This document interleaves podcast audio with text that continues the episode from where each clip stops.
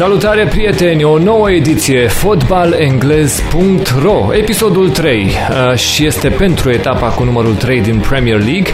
Suntem aici împreună cu voi din nou, Călin Mateș și Andy Stănescu. Salut Andy! Salut! Bine v-am regăsit!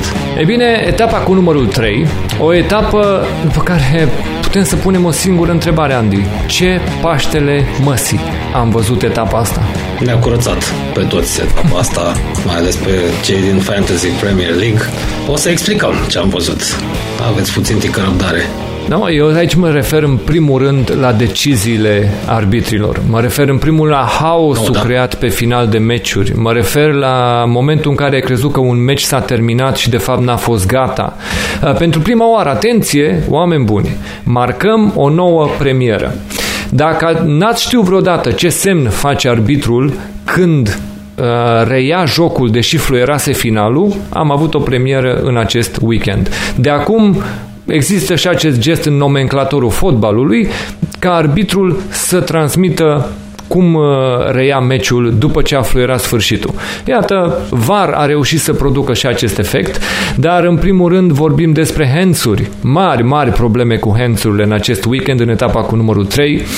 Multă lume supărată, inclusiv cei care au avut de beneficiat s-au plâns. Ceea ce trebuie să ne spună, nu merge bine, fraților. Nu merge bine și nici măcar arbitrii nu sunt mulțumiți de cum trebuie să aplice regulamentul. Dar pentru că ei merg după procedura instaurată de FIFA pentru V A R și pentru ce li se transmite că sunt în regulile jocului în momentul de față, astea sunt regulile. În momentul ăsta, înainte să începem să discutăm meci cu meci, ar trebui să pomenim despre acest aspect important ca să înțelegem de unde plecăm cu discuția. Din punct de vedere al forului european, dacă un jucător își mărește suprafața, mai uite la Crăciunescu ne explica de multe ori lucruri de genul ăsta, da. Dacă un jucător își mărește suprafața corpului utilizând mâinile, este hands. Și dacă este în careu, este și penalty. Ei bine, ne-am lămurit weekendul ăsta ce înseamnă. S-a mai făcut o adăugire, am mai aflat ceva weekendul ăsta.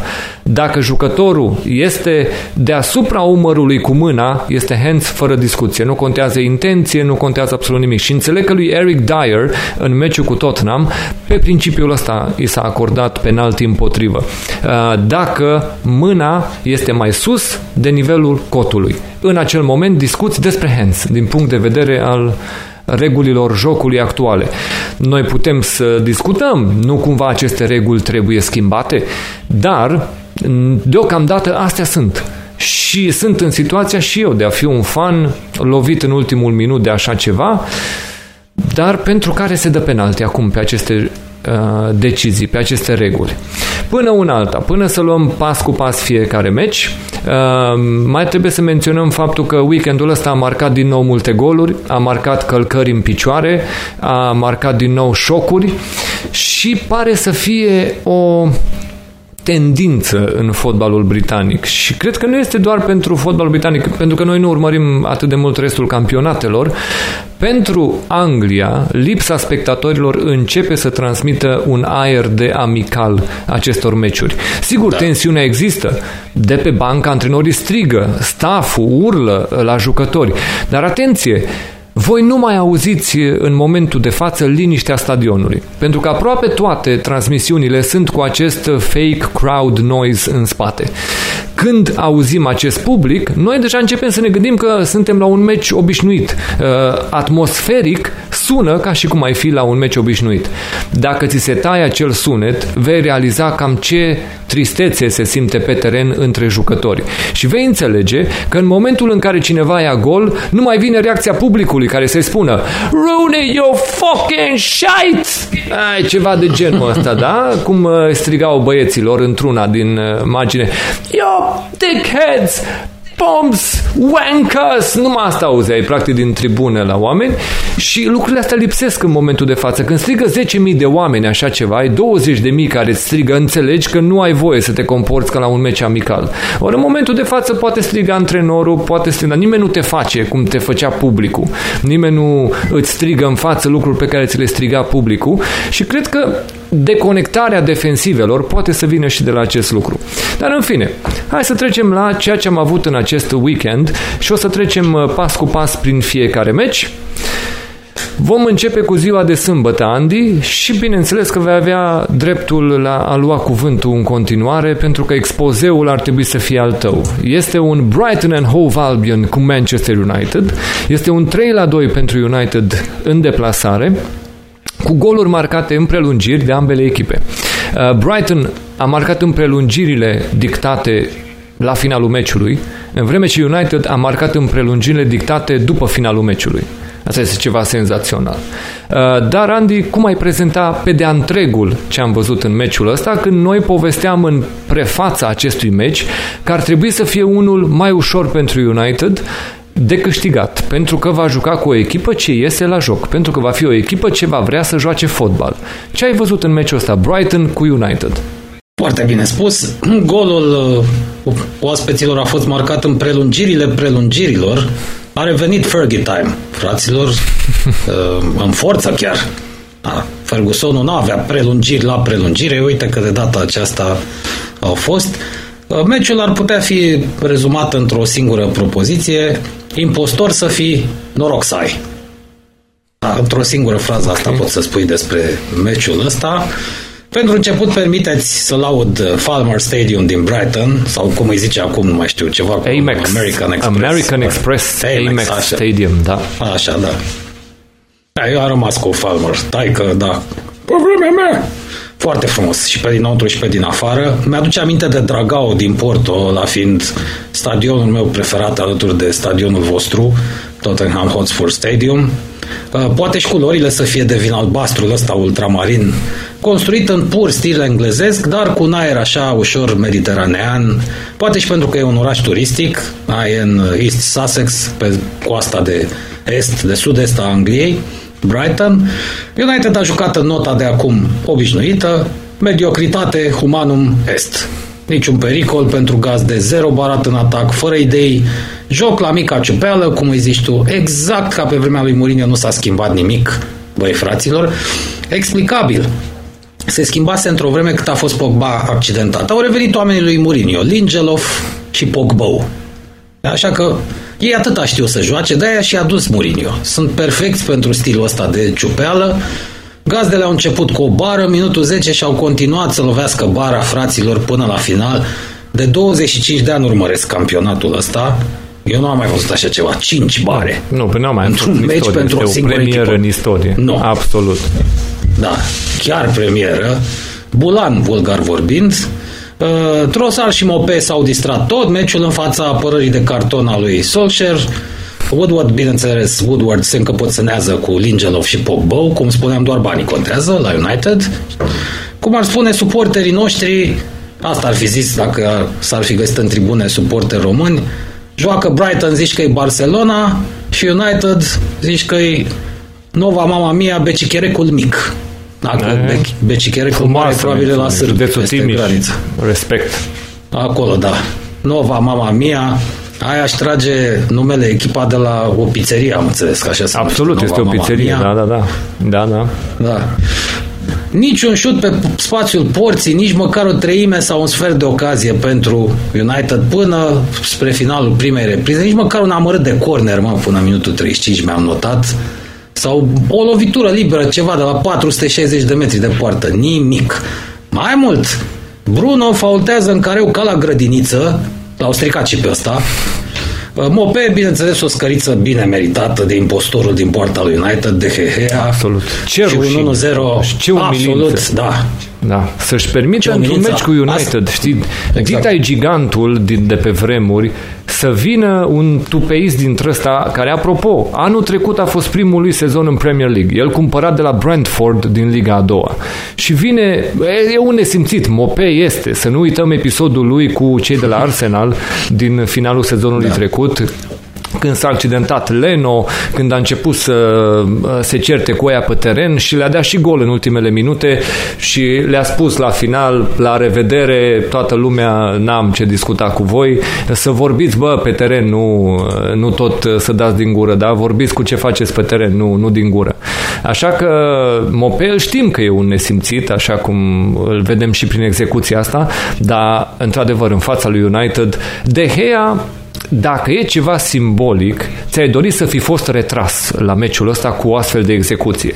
Ar fi ceva poetic pentru cei care nu l-au suportat cu prestațiile lui recente. Da, asta scria și prietenul nostru din Ierusalim, Avi, pe contul nostru de YouTube. Execuția lui Mopé arată cât mai cântărește Man United în ochii adversarilor. Acum revenind, să, să așa o scurtă analiză să-mi îngăduiți, Pogba pur și simplu arată că nu se poate mișca mai repede decât un hipopotam mahmur în miezul zilei. Până și Maguire, fraților, e cocoș de munte ăla cu mip-mip pe lângă Pogba, nu știe să paseze din prima. De fapt, joacă meci de meci mai mult închizător pentru adversari. Pogba, după mine, să-l țin teren înseamnă să-ți bat joc de propria echipă și de cariera de așa zis manager de Premier League. În cele din urmă l-a schimbat, într-adevăr, cu Fred, repriza a doua, mare minune, zic. Mare bărbat, bă, Solskjaer ăsta. Da. Probabil a băut ceva Țin, la pauză. Ținându-l pe bancă pe Van de Beek, știi? Deci s-a uitat pe bancă și a văzut așa, da. Fred, Van exact. de Beek, gata, hai Fred, tu ești. Excepțional alegere, da? Da. Excepțional, într-adevăr, și Fred este un mare jucător, după cum știm, și a bătut joc de săracul, bietul Van de Beek, probabil că regretă totuși, sunt buni banii. Ajungem imediat și la el. A venit egalarea din fază fixă în ultimul minut. Foarte naiv cei din apărarea gazdelor la faza aia. Noroc că Bruno Fernandes este singurul jucător al United care știe să ridice mingea peste zidul adversarilor. Știți că Luke Shaw nu reușește, n-a reușit niciodată performanța asta. Golul a fost înscris de Maguire. Iarăși mi-am notat pentru că e important. Asta spune tot despre stilul de joc al diavolilor. Gol înscris de Maguire, fundaș central. Nu, nu e ca și cum n-am avea jucători de atac în echipă, dar a trebuit să înscrie Maguire. Vezi că United mod, iarăși mod pare să nu l-au pus pe dunk da. autogol la faza aia. Deci au luat inclusiv golul da. lui Maguire, probabil de rușine, mă gândesc. A fi fost o jenă absolută. Sigur. United pare să nu exerseze nici offside-ul la antrenamente. De fapt, pare că nu fac mai nimic la antrenamente.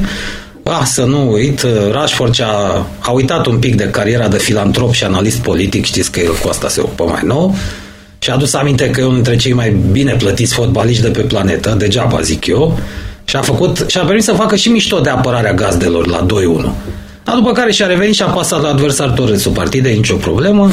Martial, săracul, pare deprimat, fuge balonul de el mai ceva ca în campionatul nostru intern. Cred că are nevoie de o nouă ședință de shopping, băiatul ăsta. De preferat mai lungă, aș zice. Eu vreo două, trei luni cât mai departe de Anglia, că bani, slavă Domnului, are. Vine și faza meciului. Asta cred eu că e faza meciului. Schimbare absolut penibilă în ultimele zece minute, care arată impotența echipei și a managementului la Man United. A intrat Bailly, un fundaș central, în locul lui Greenwood, om de da. atac, cu Brighton, rețineți, nu după, cu Liverpool, care și Martial, cu Manchester City. După care și Martial out da, și a intrat... Și Martial a fost schimbat. Abia atunci, bătaie de joc, asta vă ziceam. Minutul nouăzeci și unu peste pupăză, băiatul ăsta. nouăzeci și unu. De parcă nu s-ar fi făcut destul de râs, în prelungiri a fost introducerea asta lui Van de Beek. Dragă Ole, ce să zic? Poate îi treabă prin Norvegia și noi te reținem. Hai că am avut destul de răbdare cu tine. Ultimul minut și părea că se face dreptate. Cei care au venit să păcălească fotbalul au fost egalați. Merita să piardă United. O spun cu durere în suflet, dar ăsta e adevărul. Cât pe ce să-i felicităm pe cei de la Brighton, au jucat frumos. Chiar frumos pentru o echipă mică. Păcat că s-au întâlnit cu un adversar care s-a prezentat doar să fure. În cele din urmă, tot Maguire, măi, scoate un penalti. Ce vă spuneam? Fundașul central a fost omul meciului la United.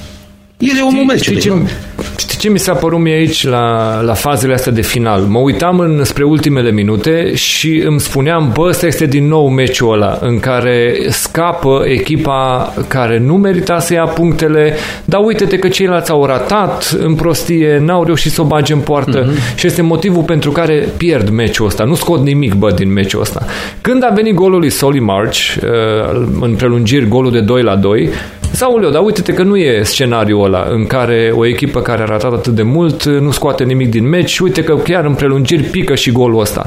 De remarcat este și cum și-au pus toți mâinile în cap al lui United când au văzut că vine golul. Toți erau căzuți în momentul ăla în careu, fundașii, le-am văzut pe oamenii lui United deja terminați în careu, Dar vine răbufnirea, se duc, se aruncă spre uh, careul advers. Aici eu n-am văzut nicio reluare, dacă nu cumva Van de Beek când scoate acel corner, dacă nu cumva scoate mingea de după linia de uh, fund a terenului. Eu n-am reușit să-mi dau seama dacă era cumva acolo să obțină cornerul respectiv din care vine centrarea în careu sau mingea chiar rămăsese în teren. Mie mi se păruse pe prima uh, vedere că exista un semn de întrebare. Nu știu dacă ieșise sau nu, dar mi se părea că era ceva de văzut. Ori n-am văzut nicio reluare despre acea minge scoasă de Van de Beek pentru corner. Um, mai apoi, sigur, penaltiul respectiv, când noi toți auzim finalul meciului, auzim fluierul de final uh, și uh, începem să vedem că se verifică niște reluări, începem să vedem că se insistă pe reluarea ultimei faze. Jucătorii United insistau și ei să se revadă acea ultimă fază. Și este, într-adevăr, mâna lui Neal Maupay, care, da, nu știu, într-o poziție da. de Captain Planet, salvăm uh, planeta, uh, Superman, ce vrei tu, era acolo mm-hmm. cu mâna. Și cu mâna a luat, cu mâna a dat, pentru că United a primit pomana asta pe final și a bătut cu trei la doi, într-adevăr, la, la ultima fază a meciului. Ceea ce nu știm, vezi o întrebare. Dacă mingea era respinsă în față de portar, avea voie Bruno Fernandes să reia în poartă și era gol sau nu? Da, bună întrebare asta. N-am văzut nicio reluare aia de, despre care vorbeai, despre, faza despre care vorbeai mai devreme cu Van de Beek. Atât vreau să spun că oricum victoria nu este meritată. A fost chinuită, cu pantaloni în vine. Brighton a avut zece, cel puțin zece ocazii uriașe de gol, da, de cinci ori au lovit bara, cinci bare, vă reamintim. Gazdele mult mai bune. Ceva totuși rar de văzut în Premier League, unde de obicei echipa mai bună câștigă. Dar se mai întâmplă și accidente. Recunosc că m-am bucurat de rezultat, m-am bucurat că Maupay a comis-o, pentru că a fost arogant. Totuși sunt fan United, da. Îmi este totuși rușine pentru cum am câștigat. Cel mai mult, atât vreau să mai zic și gata, m-a enervat declarația de după meciul lui Solskjaer, care chipurile consideră că noi avem acum destui fundași centrali buni. Băi, da. din două una, fie spui adevărul, ceea ce înseamnă că ești un bou care nu se pricepe la fotbal, aș vrea să cred totuși că nu e așa. Ai câștigat Champions League, ai stat în umbra lui Ferguson atâția ani, fie ești un sclav caragios care linge pur și simplu pantofii stăpânului contabil, Ed Woodward, să lauzi pe Pogba, să spui că, după aceea că joacă precum o cizmă pentru că a fost accidentat. Hai să fim serioși. Da, înțeleg că revii după o accidentare mai timid și nu pui osul la treabă. Dar când dai strâmbul minge, când sare mingea din tine, asta nu mai ține de accidentare. Asta arată că probabil Pogba este stăpânul în vestiar și Woodward în afara lui, indiferent care opțiune este valabilă în acest moment. Din punctul meu de vedere, Solskjaer nu merită să lustruiască banca pe care a stat omul care ne-a făcut atât de mari, Sir Alex Ferguson. Iarăși, repet, și în cazul lui, poate are treabă prin Norvegia și noi îl reținem. Acum, noi mai vedem câteva vești care vin și după meciul ăsta. United insistă pentru Alex Teies de la Porto, fundașul stânga, ceea ce ne spune că, în mod normal, ți-ar spune că ar trebui să se îngrijoreze Luke Shaw. Ceva îmi spune că, de fapt, mai mare motiv de îngrijorare ar trebui să aibă Brandon Williams, care avea o potențial să da. crească în postura de fundaș stânga și nu cred că îi vor găsi nici clientului Luke Shaw și nu cred că va prelua cineva salariul lui, la fel cum nu cred că Brandon Williams va primi multe șanse, va juca niște cupe dintre astea nesemnificative, probabil că îl consideră prea necopt, prea tânăr, prea riscant. Cred că Solskjaer a ajuns în punctul în care deja se întreabă: îmi mai pot permite să pierd în timp ce caut să forțez tinerii? Adică poate că simte că începe vremea decontului. Începe vremea în care deja ți s-a dat timp să-ți formezi lotul, ți s-a dat timp să-ți definitivezi echipa, deja este echipa ta, nu mai este echipa altuia, asta este a ta. Și atunci ar fi timpul să începi să pui osul, da? Și să vedem ce poți scoate din jucătorii pe care i-ai. Ori alegerea lui Solskjaer este, cred că mai trebuie un fundaș stânga. Cred că asta este soluția. Da. Pentru Jadon Sancho o să vedem dacă se va mai insista. Fii atent, dacă se întâmplă povestea cu Jadon Sancho, este efectiv în ultimele zile de transferuri. Când va fi o chinuială absolută, Să-l, să faci acest transfer, plus că Borussia rămâne la același comunicat că a trecut termenul până la care putea să vină oferta United.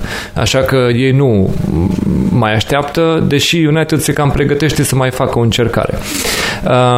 Scăpați de un jucător care clar era în plus, Andreas Pereira, pleacă la Lazio. Glumeam cu unii prieteni astăzi și le spuneam, bă, oare n-ar pune ăștia și pe Lingard pe avion? Să-l trimit așa pur și simplu acolo, să-l vadă ăia, coboară ăștia amândoi din avion, noi am venit împreună. Păi și ăsta ce face aici? Nu știu, acum dacă am venit, nu discutăm și noi, să vedem, poate ne înțelegem. Și poate că ceva iese, îl pui la derută, pur și simplu, îl bagi în curte și după aia e musafirul ăla care nu ți-a mai plecat niciodată. A venit, ți-a ocupat loc la masă, dar ți-a spus, a, m-a venit și cu prietenul meu, că era în localitate, nu te deranjează, nu? Tu nu l-ai chemat și pe ăla. Bineînțeles că nu e invitatul tău. Dar pentru că a venit boul ăsta pe care l-ai chemat, acum ce se fac? Să-i dau afară pe amândoi? Asta este, hai, stai, ocupați loc și să vedem ce se întâmplă, dar ar fi o încercare cu Lingard, să-l trimiți și pe el la Roma și să vezi, poate că se lipește. Dacă nu la Lazio, poate îi place țara și rămâne și găsește o altă echipă. Mino Raiola e în zonă. Dar nu văd de ce nu i-ai pune pe același avion pe amândoi și să-i dai lui Raiola o șansă, dacă tot este agentul lui Lingard, să-i găsească o soluție în Italia, în cizmă, pentru că amândoi ar fi foarte buni acolo, pe, un, pe o rută aeriană pe care s-ar cam pregăti în curând să plece și Chris Smalling, dacă vine oferta de la Roma. Nu este chiar Milano, dar este tot în cizmă zborul ăsta, așa că se pot uita cu toții să facă italiana împreună băieții ăștia. Vorbind despre United, și putem spune că într-adevăr mai e de făcut curățenie acolo. Acolo mai sunt jucători care ar trebui să plece, dar nu vine nicio ofertă pentru ei. Adică vorbeam de Lingard, dar mai sunt jucători care au fost văzuți surplus și nu se găsesc oferte pentru ei. Adică mă refer la Marcus Rojo, de exemplu. Un jucător care are un salariu mult prea mare pentru un ultim an de contract. Rojo în momentul de față are vreo optzeci de mii, se duce spre o sută de mii și mai are un an de contract. Într-adevăr, te gândești cine poate să-i preia salariul și cu cine te poți înțelege. Dar în rest, United, o să vedem ce mai poate să aducă în zilele astea. Să nu uităm, termenul de transferuri este cinci octombrie. Mai avem doar câteva zile și cluburile acum trebuie să se miște cu ce se mai poate face. Vedem deja o ușoară vânzoleală, deja încep să se creioneze loturile pentru că au jucat trei meciuri, încep să-și dea seama antrenorii cu cine pot face treabă și de cine mai au nevoie. Uite cazul lui Arsenal, Rob Holding era un om care a fost la un pas să facă împrumutul la Newcastle și în momentul de față îl vrea neapărat uh, Arteta să rămână, pentru că a jucat cu el în meciurile de până acum. Așa că oarecum și-au făcut o părere antrenorii și inclusiv la Chelsea încep să-și dea seama care sunt jucătorii de care se poate lipsi uh, Lampard mergând mai departe. Dar da, ca și o concluzie pentru acest meci, Brighton cu Man United, o exprimare mult prea mică, mult prea redusă pentru Manchester United, o exprimare sub nivelul la care se poate prezenta o echipă ce are pretenții, care anul trecut a terminat pe trei și vrea să-ți spună că anul ăsta poate face mai mult. Noi vorbisem înainte de aceste meciuri și, și spuneam, doamne, atât United cât și Chelsea, pentru ei raportarea nu este la poziția de anul trecut. Pentru ei raportarea va fi la câte puncte termină de locul întâi în acest sezon. Pentru că anul trecut puteau să te mintă și să-ți spună că ei au făcut un mare progres. Dom'le, sunt echipe care au pătruns în Champions League, deși lumea nu le dădea atât de multe șanse, cu Solskjaer și cu Lampard oarecum neexperimentați pe bancă, cu jucători cu atâta personalitate cum erau la aceste echipe. Ei bine, au reușit să ajungă acolo, dar dacă trăgeai linie, ai fi descoperit că ei au terminat la mai multe puncte în spatele liderului față de sezonul anterior. Doar s-a întâmplat să fie alte echipe și mai praf decât ei. Și ăsta a fost norocul finalului de sezon.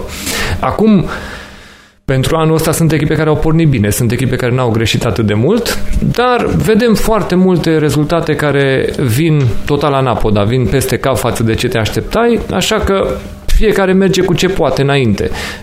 United și Chelsea, în schimb, aici se vor raporta la se pot apropia de pozițiile mai înalte sau rămân blocați în această zonă cu o speranță, tragem la locul patru și vedem, poate avem noroc chiar să ne lipim la locul trei. Deocamdată exprimarea asta din meciul cu Brighton... Răspunsul este nu. Da. Răspunsul este nu la întrebarea ta. Uh, uh, Solskjaer trebuie să înțeleagă un lucru, dacă nu i l-a spus nimeni. Ca să faci loc noului, trebuie să înlături vechiul. Uh, este uh, ceea ce se întâmplă la Arsenal, de exemplu. Arbaleta, când a ajuns acolo, a început să facă un pic de curățenie. Curățenie înseamnă, în primul și în primul rând, să înlături pe jucătorii care strică atmosfera în lot.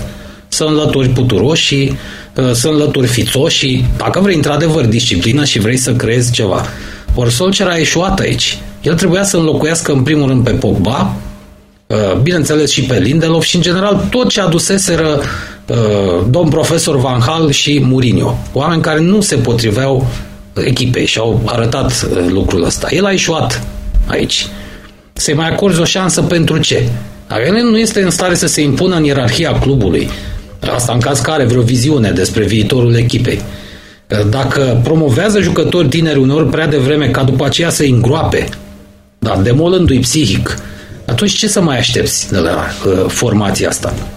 Eu nu mai văd nicio șansă de redresare, nu cu ăștia în echipă. A, bun că ai scăpat, că, de, că vrei să scapi de Smalling, că poate ai să scapi de Lingard, Lingegard, îmi place să-i spun ăstuia, alt fițos, da, și mincinos pe deasupra, nu mai intrăm în detalii. Asta nu înseamnă absolut nimic, pentru că răul acolo îl ai în lotul de bază, de unde îți alegi titularii. Sunt câțiva jucători care trebuie să dispară.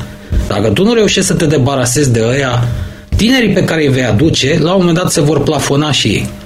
Da. Iată, un exemplu este Lingard. Bine, în cele din urmă s-a dovedit a nu fi foarte talentat. Da, la început comportamentul era ok. După care s-a împrietenit cu Pogba și ce să vezi? A devenit brusc dezinteresat, fițos, a început să comenteze, comentează deciziile managerului și mai ales, să nu uităm, a semnat cu Mino Raiola. Iată ce influență poate avea un derbedeu ca Pogba. Nu știu de ce a ajuns să stea atât de mare. Ferguson a avut perfectă dreptate atunci când l-a îndepărtat. A ajuns campion mondial din întâmplare, că naționala Franței câștiga și fără Pogba. Îmi aduc aminte turneul ăla la final, n-a făcut mare brânză și acum nu mai reușim să scăpăm de el. Așa că răspunsul la întrebarea ta este nu. Dacă la Chelsea și la Arsenal reconstrucția a început și se vede că a început, la United nu. Începuse într-o vreme cât a fost accidentat ăsta, Pogba, după care s-a frânt, pur și simplu, nu mai poate fi vorba de reconstrucție acum.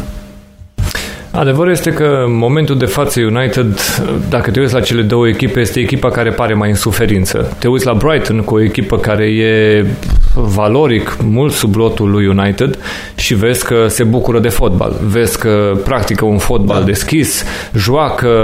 Te întreb dacă vine de la antrenor sau de la jucători.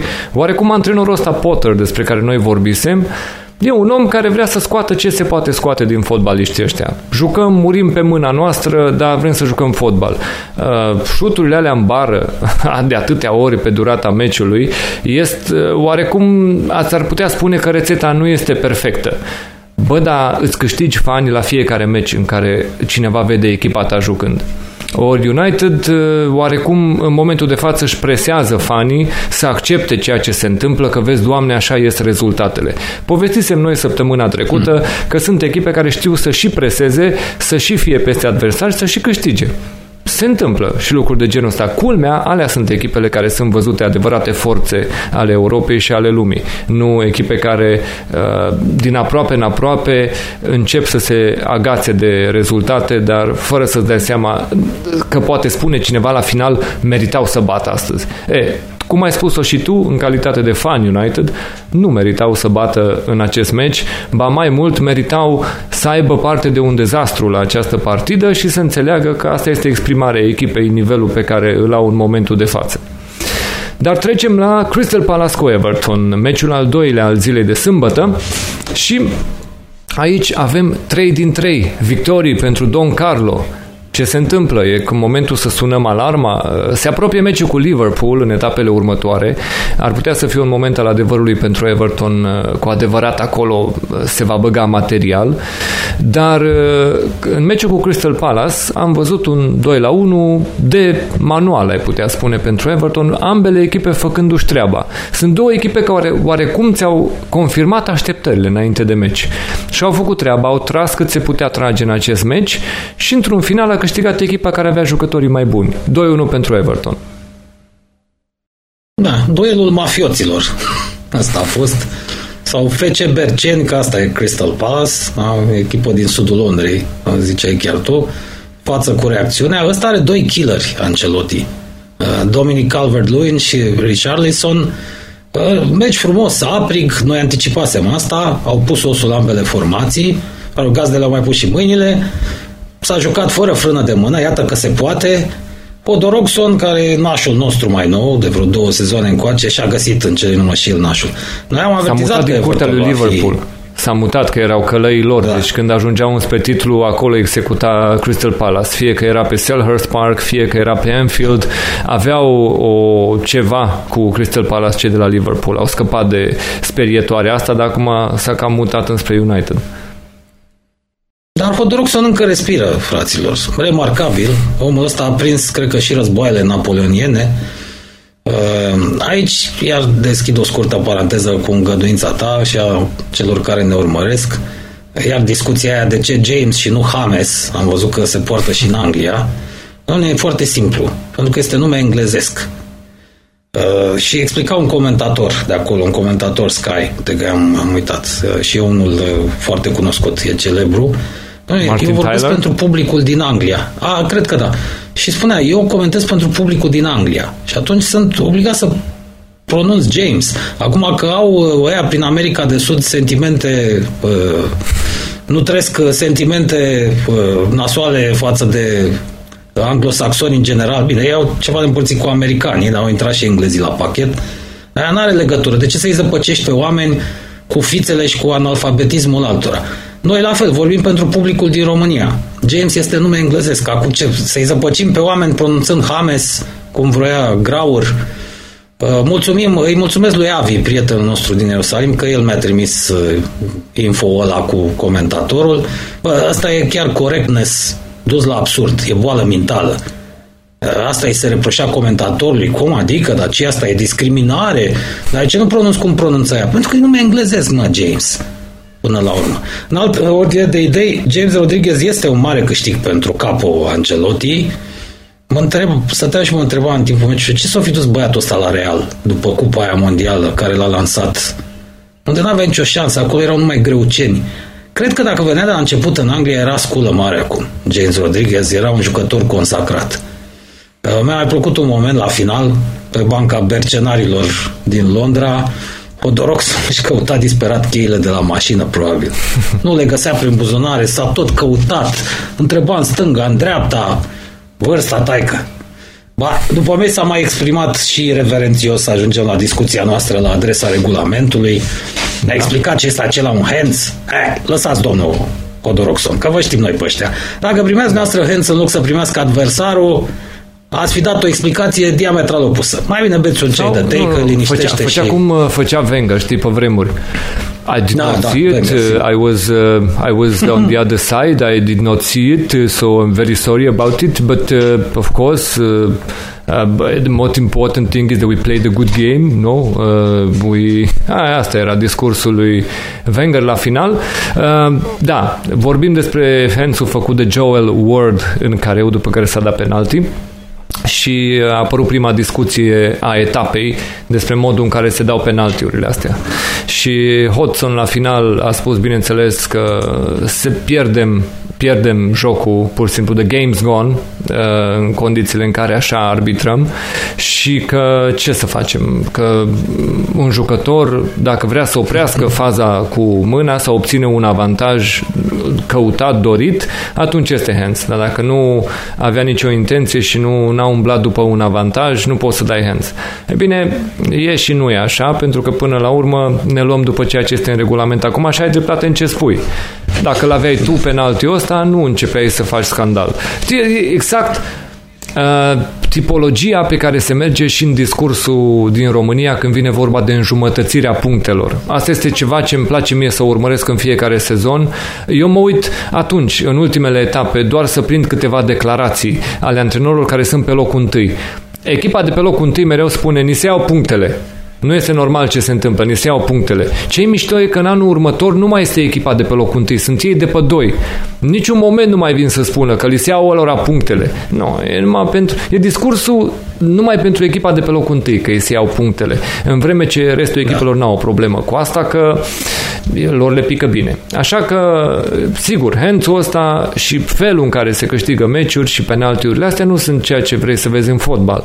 Dar Hodgson trebuia să spună foarte clar, meciul merita câștigat de Everton, uh, n-avem ce să comentăm, să ne prezentăm mai bine la meciuri și să sperăm că avem mai multe șanse în etapele următoare. Everton a jucat bine și a văzut de treabă, a reușit să câștige, au marcat din nou, din nou oamenii din atac, uh, a făcut-o și Calvert-Lewin, a făcut-o și Richarlison, așa că este doi la unu și nouă puncte pentru Everton, care începe bine sezonul, n-avem foarte multe de spus în plus, decât că asta a fost povestea acestui meci, care s-a terminat acolo cu doi la unu, dar puteam să mai avem ocazii, puteam să mai vedem goluri, nu e ca și cum la doi la unu în minutul patruzeci s-a decis un meci pentru un penalti. Nu, lăsați domnul Hodorokson că știm noi că meciul se mai joacă și din minutul patruzeci încolo, nu v-a oprit nimeni să întoarceți meciul, să obțineți mai multe puncte. Bun, mergem mai departe, meciul trei. E, aici avem ce povesti. Avem meciul dintre West Brom și Chelsea. Ce putem spune despre un meci care are trei zero la pauză pentru gazde în fața lui Chelsea și la final se termină trei la trei cu revenire dintr-asta nescontată, revenire eroică dacă vrei, și cu o cădere, până la urmă, că West Brom i-a avut în mână. Puteau să câștige, au avut toate cele trei puncte foarte mari, ar fi fost trei puncte mari pentru ei. Ce putem vorbi despre cele două reprize? De ce a fost, în primul rând, West Brom la trei zero la pauză și de ce a revenit Chelsea la trei trei după pauză? Ăsta a fost meciul zilei de sâmbătă, într-adevăr. Uh, aia cu The Lord is my Shepherd a fost valabilă numai în prima repriză, în a doua nu le-a mai vărât în traist. A fost un meci în care prima repriză a fost câștigată de o echipă, cea de-a doua de cealaltă echipă, scor în oglindă, deci la pauză câștigaseră West Brom cu trei zero, uh, la final câștigaseră cea de-a doua repriză cu trei zero cei de la Chelsea. Uh, e un meci în care am putea să-i acordăm meritele lui Frankie, lui Frank Lampard. Chelsea, după cum a început meciul, ținând cont și de culoarea echipamentului roz. Noi, bărbații, vedem roz aici. Doamnele, domnișoarele ne-au explicat că sunt, există nu știu câte nuanțe. A fost un fel de scufița roz Chelsea în primul, prima repriză. Dacă nu știți bancul cu scufița roz, scufița roz și-a știut povestea și a luat-o pe scurtătură, scufița roz nu a știut-o și a luat-o peste tot. Așa e bancul. Ne-a făcut pe toți de râs apărarea lui Frankie în prima repriză. De apreciat în prima repriză doar Timo Werner, ambițios, agresiv, puternic, are viteză bună băiatul, șutează fără să stea prea mult pe gânduri, bine că n-a ajuns la Manchester City, că asta îl curăța. Are viziune bună în joc, improvizează, e numai bun de Premier League, eu zic că e un câștig, dacă nu se accidentează. Greșește încă, a făcut și greșeli destul de multe, da, să nu uităm că e la debutare, nevoie de mai mult spațiu, așa, prea l-avantajează pe el jocul închis, cred că de aici greșelile, încă nu s-au obișnuit cu viteza, trebuie să ai viteză mare de reacție în Premier League. Mi-a plăcut meciul, că nici nu începuse bine și creștinii de la West Brom înscriseseră, am văzut fața lui Frankie, nu-i venea să creadă. Se pare că la Chelsea, fraților, asta am mai spus-o noi, toți portarii sunt Kepa. Dom'le, tot ce e pe poartă e gol. Că e chiar Kepa însuși, că e Caballero ăsta, bă, tot ce e pe poartă e gol. Nici nu era minutul cinci și era unu zero. Pe aia greșeli, Tiago Silva a făcut o greșeală de neiertat, da. Și știe la ce era el cu gândul. Dă-l dracu, de mici că-i batem de menționat că Tiago Silva primește și banderola de capitan în meciul ăsta. Ceea ce da, da, spune că Lampard se uită la lotul lui și spune, n-am niciun lider. Nu e, am avut nevoie mm-hmm. să-l aduc pe ăsta, pentru că tot ce am în echipă nu poate fi considerat lider. Cel puțin nu este la nivelul lui Tiago Silva. El, bineînțeles că așa o va împacheta, va spune, prin comparație cu Tiago Silva. Nu este vorba că nu am niciun lider. E, dar tot mesajul da. nu este ok. Este un om venit de o săptămână, două și este capitanul echipei, ceea ce transmite un semnal nu tocmai în regulă pentru ceea ce aveai deja în casă. În orice caz, nu trecuseră două, trei minute și erau scris gazdele. Incredibilă prestația apărării celor de la Chelsea. Mi-a mai crescut inima când văd că au și alții loaze, nu numai noi, cei de la United în apărare. S-au întrecut în gafe. Silva, James, Kepa, doi ăsta, Caballero a luat și el trei goluri din trei șuturi. Trei șuturi și trei goluri, da? trei zero. Asta a fost scor la pauză, neverosimil. Când ne pregăteam să zicem, bă, o să avem o mare surpriză. Uh, apropo, l-am trecut și pe Rhys James pe lista neagră. Am cărucit. Da, o să mai discutăm uh, vineri. Uh, până acum, deci, Silva, James și Homo Caballu ăla din poartă îi rezolvaseră prima repriză lui Frankie. Cea de-a doua, rezolvată de data asta în bine, cu... de asta i-aș acorda meritele lui Frankie. Uh, i-a introdus pe Aspiricheta și uh, uh, Odoi, Hudson Odoi. Da, locul, la pauză. Uh, Da, la pauză, în locul mâinilor moarte Alonso și Kovacic. Da. Primul, Aspiricheta a dat gol pentru, a dat pasa de gol, pardon, pentru Mason Mount. Cel de-al doilea, Hudson Odoi, a dat a, și înscris în minutul șaptezeci, parcă. Da. Văd aici. A venit și rândul lui Abraham, care ratase ca pe Maidan în debutul meciului. Și uite așa a fost, cred că asta a fost surpriza de fapt, desfășurarea partidei. trei zero la pauză pentru gazde, trei trei la final. Unii ar zice că poate prin Singapore, pariuri, ceva. Să nu exagerăm. No, știi, știi ce aș spune eu legat de meciul ăsta în primul rând? Că te uiți și înțelegi din ce cauză Anglia nu a votat legea de permitere a celor cinci schimbări față de trei. Pentru că în Anglia trebuia să permiți această schimbare de regulă numai cu paisprezece din douăzeci de voturi pentru. Anglia nu a trecut la acest sistem cu cinci schimbări. A rămas în formula tradițională de trei. Cele cinci au fost considerate o excepție pentru finalul sezonului trecut. Ei bine, anul ăsta era clar de ce nu o vor face din nou. Pentru că oamenii ăștia nu au pe bancă jucători de calitate, echipele slabe, echipele mai uh, slab cotate, nu au o bancă prin care să poată să schimbe un meci. Și după omenia de două schimbări pe care le face Chelsea, este Hudson-Odoi și Aspilicueta la pauză, în vreme ce noi ne uităm dincolo cu ce poate să schimbe meciul sau să înceapă să controleze meciul, pentru că schimbarea lui Bilic se face în minutul șaizeci și șase și ia gol în minutul șaptezeci. E bine, dacă Lampard poate să aducă Hudson-Odoi și Aspilicueta de pe bancă, de cealaltă parte, Bilic trebuie să aducă Hall, Robson, Kanu.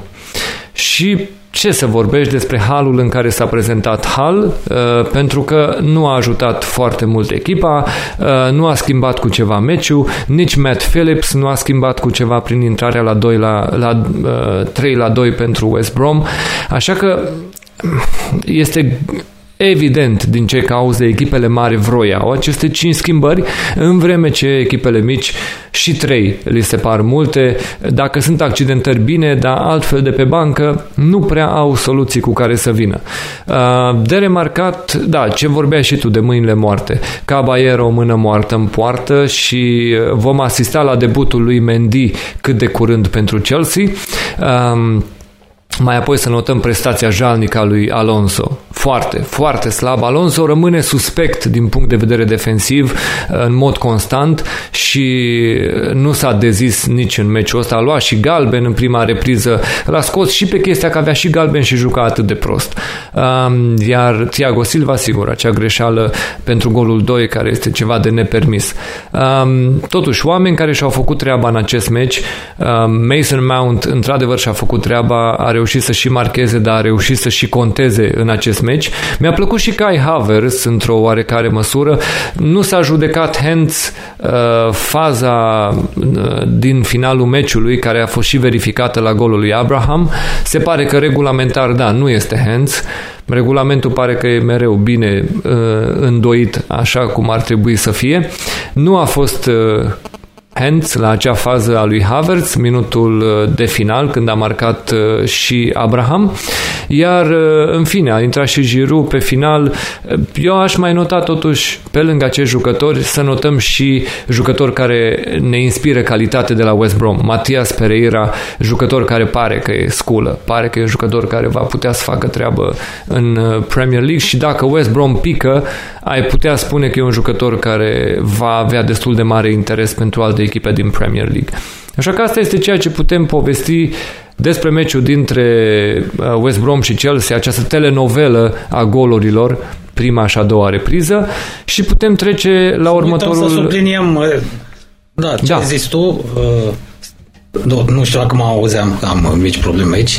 Da, sigur. Să nu uităm să sub, subliniem că Chelsea, dacă vrea să se bată într-adevăr pentru cupele europene, trebuie să scape de uh, Kepa unu și Kepa doi, Homo, Cabalus și uh, Ari Zabalega. Ăsta uh, și încă o dată felicitări pentru schimbări.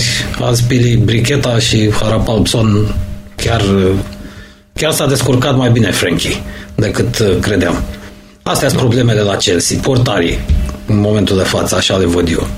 No, bineînțeles, exprimarea asta a echipei pare o echipă care desenează frumos, urcă bine în atac și în momentul în care te uiți la ei defensiv, îți pui mâinile în cap. Dumnezeule, ce face echipa asta? Și te întreb dacă va rezolva portarul problemele astea, pentru că, să nu uităm, și Liverpool lua goluri cu Adrian în poartă sau cu Loris Karius în poartă. Venirea lui Alisson da. a mai închis bulevardul ăsta al golurilor. Așa că deocamdată suntem ok. Să vedem ce face Lampard mai departe, dar noi vom trece la următorul meci, ultimul al zilei, Burnley cu Southampton. Victorie pentru Saints în deplasare pe Turf Moor cu Burnley. Um, un unu la zero, gol marcat de Danny Ings. Am văzut ceea ce bănuiam într-o bună măsură că vom vedea în acest meci. Lucru despre care am povestit și noi la finalul săptămânii trecute. Burnley a fost fără cei doi fundași centrali. Vă spuneam de pe atunci cât de important este faptul că lipsește atât Tarkovski cât și Ben Mee. De la Leicester se insistă cu o ofertă pentru Tarkovski. Nu știm încă dacă vor reveni, pentru că un lucru interesant legat de Tarkovski, el are o clauză de cincizeci de milioane de lire valabilă numai pentru Liverpool, Man United și Manchester City. Dom'le, dacă vin echipele astea, trebuie să plătească cincizeci de milioane și poate să plece Tarkovski. Pentru ceilalți se pare că ar face afacerea și la patruzeci de milioane, dar Leicester nu ar fi dispusă să meargă atât de sus cu oferta. Așa că sunt șanse să mai vedem ceva progres în discuțiile astea până la final, dar în același timp să nu ne mire dacă Tarkovski rămâne mai departe. Cum spunea și Sean Dyche, este o decizie a bordului uh, echipei. Noi știm cum ne facem treaba la Burnley, dacă oferta este bună pentru conducere, va fi acceptată și putem să ne pregătim pentru ce avem noi de adus în loc. În mod normal, din zvonurile care circulă, la Burnley ar putea să vină ca înlocuitor, dacă îl vor pierde pe Tarkovski, Dawson de la Watford este o opțiune și Steve Cook de la Bournemouth. Așadar, două opțiuni care vin de la două retrogradate din anul trecut de Premier League. Nu știu dacă sunt soluțiile bune, tot ce putem ști este că întâi trebuie să urmărim dacă se va face această achiziție uh, a lui Tarkovski de către altă echipă din Premier League. Și în fine, acest meci, Burnley-Southampton, ce am remarcat la această partidă, cât de puține idei au avut cei de la Burnley.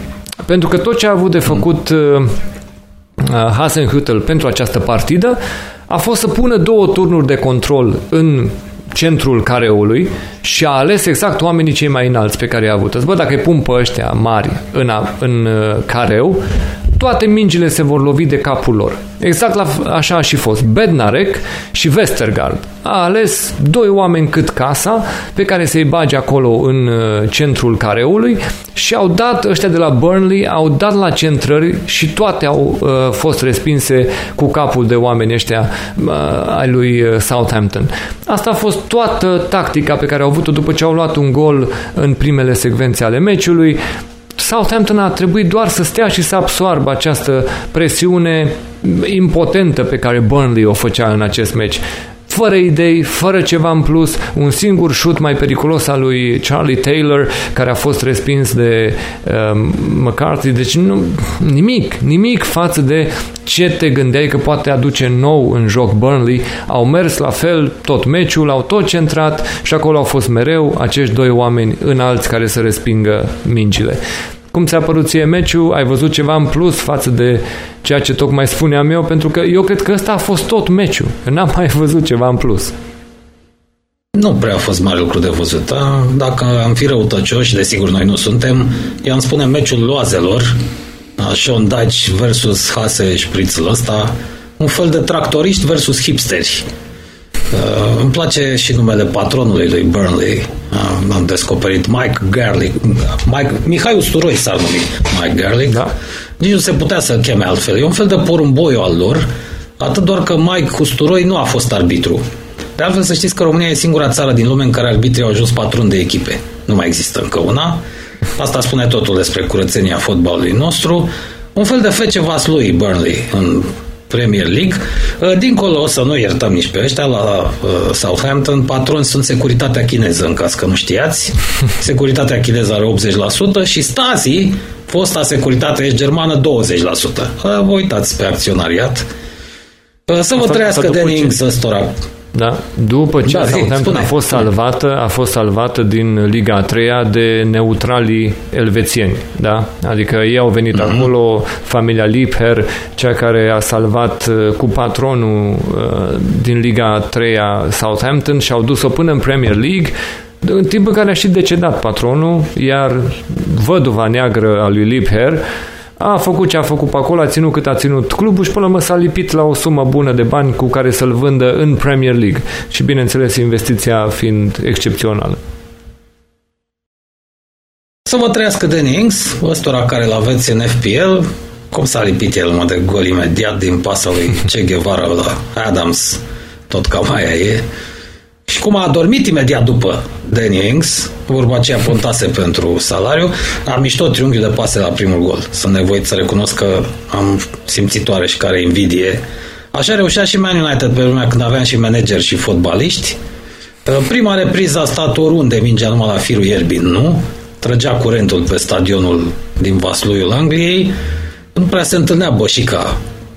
Am observat cu ea din teren. Ceva mai multă viață a fost în repriza a doua, mai mult la gazde, dar ce folos. Cele două echipe, din ce am observat, au făcut tot ce le-a stat în putință să nu deranjeze portarii. Doamne ferește să intre careva în careul adversarului, bine că s-a terminat meciul ăsta. Hase Spritzl a fost de aceeași părere cu noi, se bucura, ai văzut, ca un elev care a scăpat în pauză. E, multă lume necăjită și în Premier League, să știți. Da, și-au aruncat câteva vorbe la pauză, dar așa peste, peste umăr. Sean Dyche mergea cu vreo cinci mm. pași în fața lui Hassan Huttel și se tot întorcea și îi spunea lui, da, bă, ceva, du-te, bă, du-te, îi spunea și mergea în față, știi? Era, s-au spus câteva lucruri acolo și la final reacția asta lui Hassan Huttel cu, da, bă, bine, bă, băieții, bă, deci asta da, a fost cumva, da, a fost așa, a fost cumva după... Două înfrângeri, până la urmă, era important pentru el să obțină primele puncte din sezon. Nu vrea să ajungă cu trei din trei, cum mai sunt echipe care acum sunt în situația asta în Premier League. Știa că se adună presiunea dacă începi cu trei meciuri din trei pierdute, nu mai contează că ai lot bun, că echipa poate să arate și fotbal bun, începi să rămâi fără timp să-l arăți. Așa că știe foarte bine că și-a câștigat timp cu victoria asta, se câștigă timp important. În vreme ce Sean Dyche, sigur, fără meci jucat în prima etapă, are la activ două înfrângeri până în momentul de față, stă la zero puncte în clasament și așteaptă etapele următoare să obțină uh, ceva puncte, mai ales că acum au o șansă, merg în deplasare la Newcastle și ar putea să vadă dacă acolo obțin un adversar cu care să se bată mai parte în parte.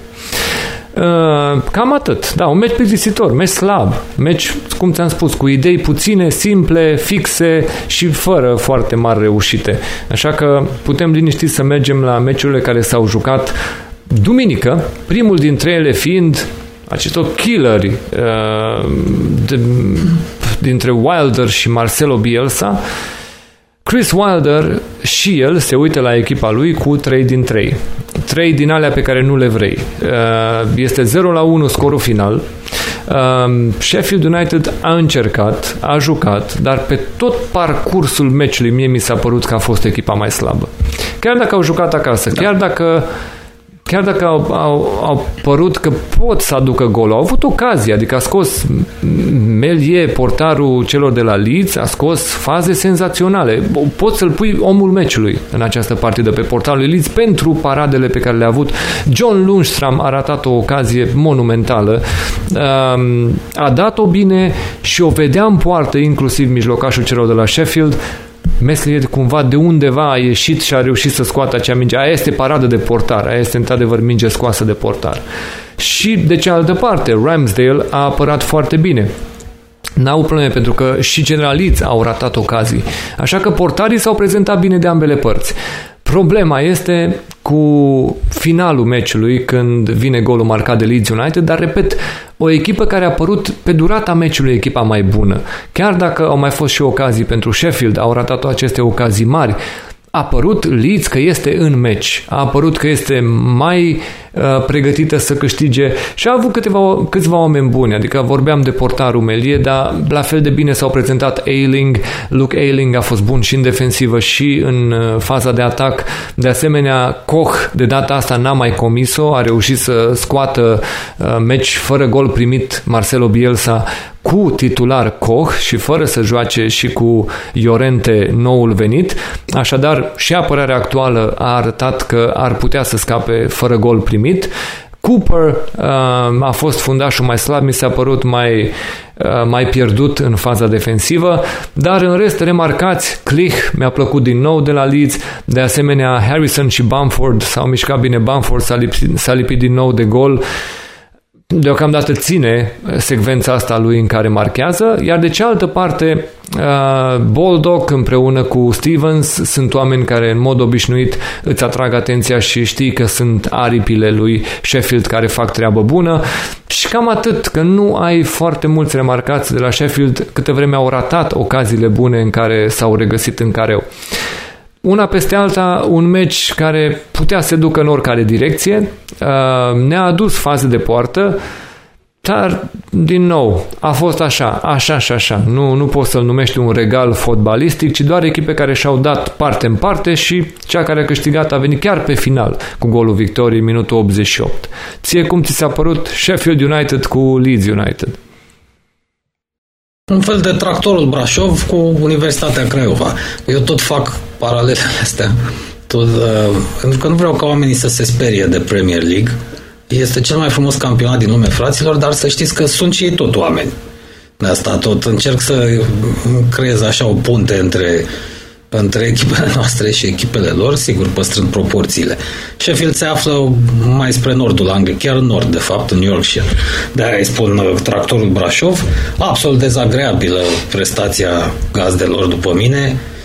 Uh, Leeds mai bună. Până la urmă, singura fază notabilă mi s-a părut chiar cea a golului. Se pare că domn profesor din Rosario, domnul Bielsa, a lăsat-o mai moale după ce am casat o căruță de goluri în primele două etape. Așa mi s-a părut. Te băunești că învață.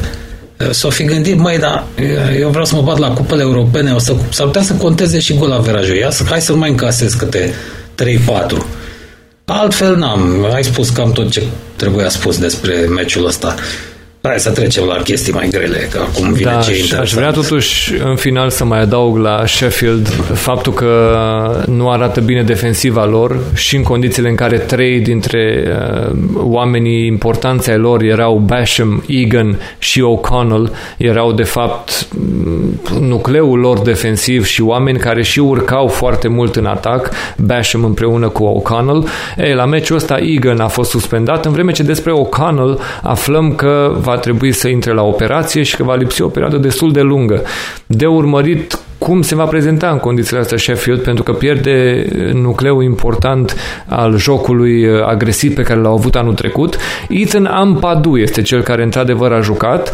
Uh, pare un jucător care are inițiativă, l-am văzut ieșind cu mingea la picior, trebuie doar să o lase mai moale cu a, cât de mult se aventurează și să se concentreze mai mult pe poziționare.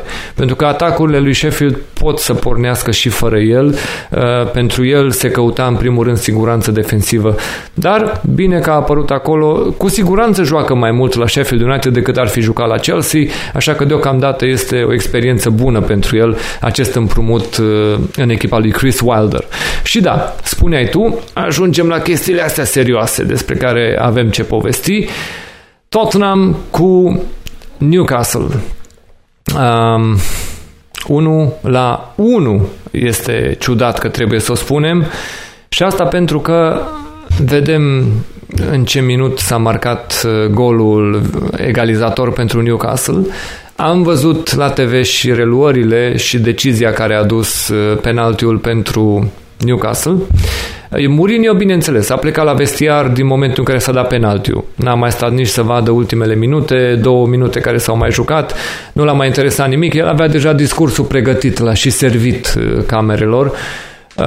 Când a fost întrebat ce ți se pare, cum ți se pare decizia asta de la final, ask me about my team, don't ask me, nu, nu, mă, nu mă întrebați, că a zis, fii atent ce frumos s-a exprimat, a zis, dacă am bani de dat, prefer să-i dau la uh, ceva cauze caritabile decât să-i dau la Premier League. Prin asta spunându-ți de fapt... Bineînțeles că... E tot o răutate asta, și asta, da. Sigur, pentru că până la urmă spun, dacă aș putea eu acum... Uh, toate familiile alea la ale voastre și to- așa cum ar putea el să spună, la final, la final să spună, bineînțeles că nu ne-am jignit, adică n-am spus nimic, ce am spus, nu? E, în definitiv este un unu la unu pentru care o să surprind puțin și o să vă spun că eu aș vrea să văd Tottenham jucând așa cum au făcut-o în prima repriză. Bă, nu conta. Singura mea nemulțumire a fost că a fost unu la zero. Trebuia să fie mai mult la finalul primei reprize. Dar ăsta este felul în care Tottenham trebuie să se prezinte la un meci. Sigur, te ajută și adversarul care se retrage foarte mult, te lasă să joci, îți cedează terenul, dar Tottenham așa ar trebui să joace cu orice echipă când vine acasă. În afară de marile pretendente la titlu, n-are nicio scuză Jose Mourinho să nu joace așa cum a jucat în prima repriză, să nu lase adversarul să respire, să fie mereu acolo la poartă, să rateze, dacă ratează ocazii monumentale nu mai ține de antrenor, dar în sfârșit era o repriză de care puteam să mă bucur. Stăteam relaxat pentru prima oară după mult timp, nu mă enervam, nu înjuram, ce Dumnezeu de fotbal este ăsta, și puteam să mă bucur de o repriză de fotbal de calitate. Pauza schimbă destul de multe. Atunci încep să regreți că este numai unu zero. Să spun că era singura mea nemulțumire. Vreau să fiu la doi zero pentru că știam uh, tactica asta obișnuită a lui Newcastle. Nu joacă atâta vreme cât este numai unu zero pentru că își dau drumul zece cincisprezece minute la final și încearcă atunci să obțină egalul. Dacă le dai și golul doi, situația se complică pentru Newcastle și deja toată tactica lor se dă peste cap. Dar câtă vreme i-ai lăsat la unu zero la pauză, mai vine și elementul neașteptat al accidentării lui Son, care are o accidentare musculară și va lipsi ceva perioadă. Putem profita eventual de această pauză internațională cu două săptămâni pe care o vom avea după etapa patru. Poate că va mai recupera ceva din accidentarea pe care trebuie să o doftorească Son. Dar da, am fost mirați cu toții la pauză, pentru că doar la final am aflat ce s-a întâmplat, din ce cauză nu mai este de la vestiare Son, și repriza a doua a arătat cu totul altfel. Acum, fie că vorbim de, de faptul că n-am mai avut tot, n-am aceeași încredere, fie că ar fi vorba de un mesaj pe care Mourinho l-a dat la vestiare, n-avem de unde să știm decât să ghicim. La fel de bine nu putem să ghicim dacă Newcastle și-a luat mai mult curaj sau a fost invitată de noua abordare în a doua repriză să joace mai mult, pentru că da, ceea ce n-am avut în consum de nervi în prima repriză, am avut în a doua. Când stăteam și mă mai uitam la meci și spuneam, dar de ce? De ce? De ce joacă ăștia acum? De ce pot ei să joace? De ce îi lăsăm să joace? De ce nu ne urcăm pentru golul doi? Și erai blocat între nu putem sau nu vrem. Nu știi. În momentul de față nu știi dacă e vorba de neputință sau de dorința de a ceda terenul adversarului ca tu să poți să îl surprinzi. În orice caz, tactica Părea că funcționează până la final, că scapi cu unu la zero din care te poți mulțumi cu prima repriză și te întrebi ce s-a întâmplat la pauză cu Son. Îi dădeai și scuza că, domnule, a vrut să protejeze meciul de marți, că avem în seara de Carabao Cup întâlnire cu Chelsea. Dar nu este ok. Nu este ok că se întâmplă în minutul nouăzeci și șapte această nefăcută. Callum Wilson marchează din penalti. Te trezești că la final este unu la unu, când puteai să calculezi șase puncte după trei etape și să te pregătești pentru deplasarea de la United în cu totul alte condiții. La nivel de joc, nu sunt nemulțumit pentru prima repriză. Am văzut în sfârșit ceva ce Tottenham poate să producă. Repet, ar trebui să fie o regulă a meciurilor de acasă și nu o invitație pe care ți-a lansat-o Newcastle să joci în felul ăsta. Dar, da, acel penalti pomeneam și la început că este interpretat drept noua regulă a hands-ului. Inclusiv Steve Bruce a spus la final că am scăpat de data asta. Asta e, nu, nu sunt nimeni, sunt jenați cu toții să spună că e ok felul în care se dă hands după această regulă. Toată lumea este jenată, inclusiv arbitrii sunt jenați să acorde aceste decizii. Um, din ce am înțeles astăzi, li s-a transmis deja directiva arbitrilor să fie mai uh, cu lăsare la, la asemenea faze, să nu mai intervină chiar la litera legii. Uh, se înțelege acolo unde trebuie intervii, dar acolo unde poți să o lași nu te băga în controversa asta de a dicta exact în litera legii. Asta este noua directivă, dar din nou înseamnă că avem nevoie de spațiu de manevră. E puțin frustrant că inventăm reguli ca mai apoi să trebuiască să le um, ajustăm cumva pentru că am gândit prost la început. De fapt, ăsta este mesajul. Da, este o regulă proastă. Și deocamdată echipele care suferă sunt echipe care au picat de cobai în această perioadă. Îți repet, pe mine mă preocupă mereu să joace Tottenham fotbal. Și ce am văzut în prima repriză este ceea ce ar trebui să joace. Ce am văzut în a doua repriză îți putea invita un accident și mai repede de minutul nouăzeci. S-a întâmplat să fie chiar la ultima fază, s-a întâmplat să fie chiar pe fondul acestei reguli, dar Tottenham trebuia să nu fie la unu zero minutul nouăzeci și cinci.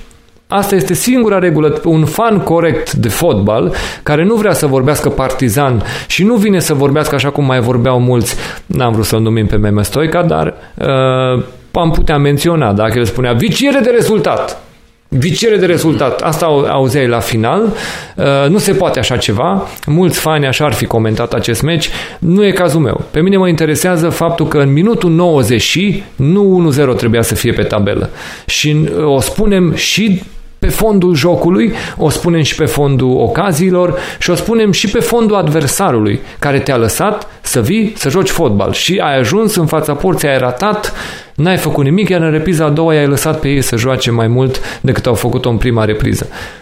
Asta este rezumatul meu. Am simțit nevoia să dau mai multe detalii pentru că e ușor, este la îndemână și este o invitație să vorbești despre ultima fază. Când mie mi se pare uh, simplist să abordez totul din perspectiva asta.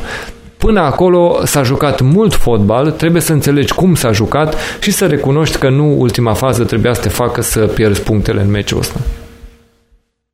Corect. Eu aș zice, am găsit explicația. În prima repriză a jucat Klopp, în a doua Mourinho. Klopp așa ar fi jucat, Tottenham a jucat foarte frumos în prima repriză. Aparent ziceai că Brucey, de fapt nu aparent, Brucey a venit la Londra precum berbecul la tăiere. A câștigat nemeritat. Practic a pierdut Mourinho, s-a bătut singur. Hai, la fața lui Brucey, nu pot să mă abțin să... Când te uiți la fața lui, la fața lui Steve Bruce, te gândești la cârciumile sătești de odinioară și la rachiul de mere. Hai să nu mai pomenim și de escrocul de Mike Ashley. Asta e ăla care a încercat cu saudiții, nu? Sigur, sigur. Și în continuare vrea să se da, judece cu Premier League pentru chestia asta. Exact. Iar pe mine Mike Ashley și, uh, nu Mike Ashley, Steve Bruce, știi ce îmi transmite? Un om care stă undeva unde s-a format o coadă pentru că încă nu s-a deschis. excepționată. Mi se pare că asta este imaginea pe care tot... Și este omul care stă undeva, nu știu, cu o bască în mână sau cu o plasă dintr-asta de mm-hmm. uh, un leu sau ce-o fi, și la un moment dat unul de la coadă spune că s-a deschis. Tu nu știi că s-a deschis, dar cineva din coada anunță că s-a deschis. Și în momentul ăla se ridică de pe bancă, e deschis? Au deschis ăștia. Se ridică și fuge repede cu plăsuța lui, se pune la locul unde stătea. Atenție, nu la coadă. Da. Nu la coadă, pentru că le spune lor, eu eram aici, am, am fost aici, nu, nu, nu acum. Și se pune undeva în mijlocul acelei coade. Asta mi se pare imaginea lui Steve Bruce, un om care stă la coadă undeva unde încă nu s-a deschis. Că tot veni vorba despre persoane de vârf, vârsta a treia, uh, Andy Carroll a fost rezervă la începutul meciului. Nu mai există pic de respect pentru persoanele de vârsta a treia de mică. Bine, până la urmă l-au dat cu Voltaren, i-au, cu Carmol, i-au făcut masaj, a intrat în ultimele zece douăzeci de minute, nu mai știu exact. El a scos penaltiul. penaltiul, ne-a răvășit acolo în defensivă, că toate mingile au mers pe sus căutându-l pe el. A, și oricum, pentru cei care au urmărit emisiunea noastră de vineri, noi anunțasem ieșirea lui din scenă, bineînțeles, o nedreaptă și absolut de neiertat, dar anunțasem că va intra Almiron, anunțasem că Sam Maximan are problemele pe care le are, inclusiv Richie a jucat, dar și Richie s-a accidentat. În definitiv a fost un unu la unu cu o formulă oarecum așteptată. Cred că singura surpriză a fost că n-a jucat Fraser titular, mă așteptam să-l văd pe el jucând titular, dar până la urmă cu el, fără el, echipa a arătat oricum lamentabilă de la cap până la coadă în prima repriză și în a doua au început să prindă tupeu pentru că li s-a permis. E simplu. Hai să-ți îndulcesc un pic amarul. Eu am văzut și lucruri bune. În primul rând, uh, prințul Harry, Harry Kane s-a specializat și în pase de gol deja. Să vedeți ce da. iese când va intra și Bale, cu condiția să nu se fi țăcănit Mourinho de tot. Dacă nu e chiar masochist, dacă va juca tot așa defensiv și ultra-defensiv după ce înscrie cu triunghiul ăsta uh, Son, uh, Harry Kane și uh, Gareth Bale, Christian Bale, cum îi zicea Ferguson, confundându-l cu un actor, da? Atunci va fi greu de oprit Tottenham cu ăștia trei. Am scris și loaza de Lucas Moura, cetățeanul brazilian tipic, adică un pic de talent, mingicăreală, chef de gol din când în când, minte puțină, lene cât casa. Reamintesc ce spunea Ferguson despre brazilieni. Problema cu brazilieni e că nu pot scoate Brazilia din ei. Asta se vede la Lucas Moura. Din când în când face câte un meci extraordinar, după care îți vine să tragi cu, să chemi un lunetist să se ocupe de el. Son a fost excepțional după mine în prima repriză, două bare, în formă, în continuare. Un motiv în plus să-l detest pe The Special One, că mi-a mâncat mie punctele în F P L. Cu Pamela și în Dombele în teren s-a cam încheiat meciul. Absolut nimic de văzut în repriza a doua, tipic pentru Mourinho, și-a bătut joc. În cele din urmă, hai să le reamintim oamenilor cât de ticălos este Mourinho ăsta. El e prieten cu Giovanni Becali. Na, ăsta este Mourinho. Ticăloșia lui a mâncat punctele și pe ale mele în F P L. Un meci care putea să fie chiar o defilare a gazdelor. Nu mai amintesc declarația de la final. Atât vreau să spun. Declarația ar fi corectă până la un punct. Adică prefer să-i dau pentru acte de caritate în celor de la Federație. Noi știm ce cloacă e și la Federația Engleză. Ca la toate federațiile în frunte cu UEFA. Numai impostori și nepricepuți. Dar asta nu este o scuză. Tu ai pierdut meciul. Nu fotbaliștii. Tu l-ai pierdut. Hai că Son s-a accidentat, da. Ai mai scos un motor al atacului de la Tottenham. Iar ai jucat la ciupeală. Și asta cu una dintre cele mai slabe formații din Premier League. Ciocul mic. Nu, uh, eu atât vreau să spun despre da. The Special One, fuck off. Da, asta vreau să spun. Fuck off. Respect. Three for me, two for them. Respect. Respect, respect. Da. Asta era, respect. Sigur, da.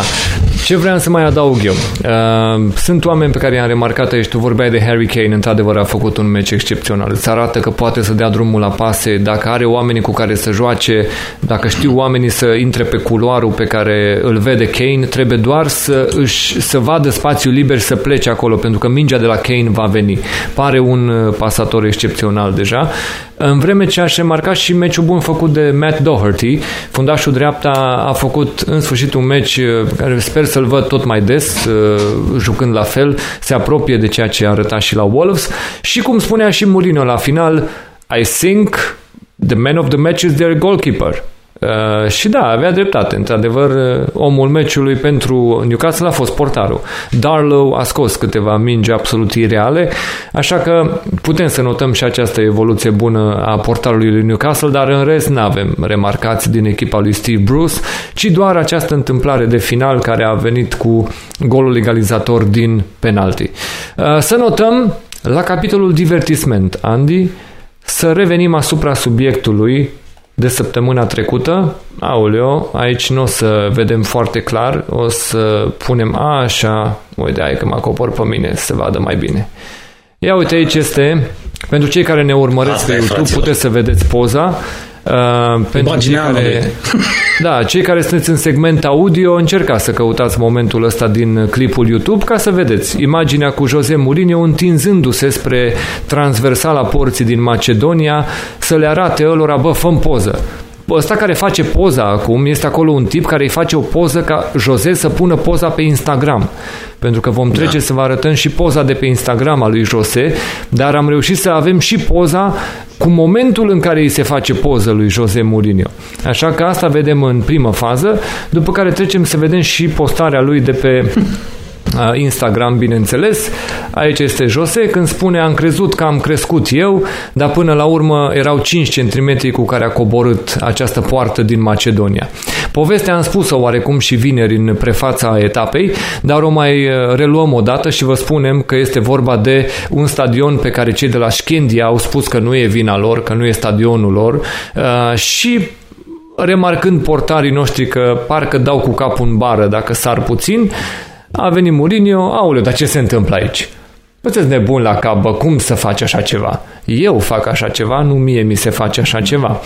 Și asta l-a indignat probabil pe el, dar a avut o poză, uite, ce ocazie de poză memorabilă, nu? E vreun antrenor în fotbalul mondial care să aibă o astfel de poză? N-am văzut pe niciunul. Cu mască, în plus, în pandemie, o ocazie incredibilă să faci o astfel de poză și îl salutăm pe José cu această oportunitate de a oferi un moment excepțional în seara de Europa League de la mijlocul săptămânii trecute.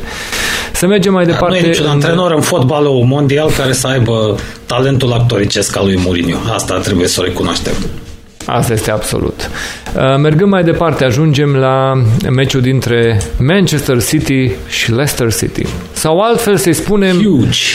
Așa cum Moroșanu se numește moartea din Carpați, așa puteam să vorbim de ceva de aici, de la meciul ăsta legat de moarte, nu știu ce, moartea defensivei, moartea minții, moartea deciziei, moartea deciziei defensive cu siguranță a fost.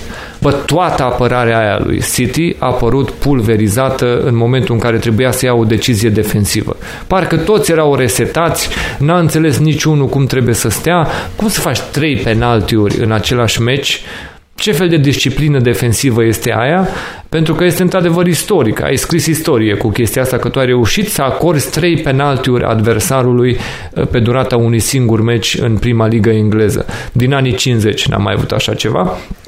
Așa că este ceva remarcabil să vezi la final doi la cinci în dreptul meciului City cu Leicester.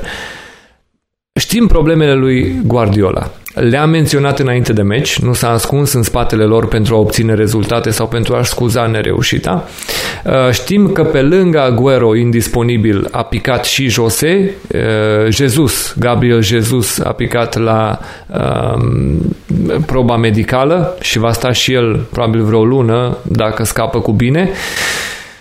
Moment în care ne întrebam ce se întâmplă. Va juca cu acest copil? Băietul lui Rory Delap? Va juca Liam Delap în atac? Până la urmă a jucat, dar a jucat în repriza a doua, din postură de rezervă. Și opțiunea aleasă a fost Sterling vârf împins.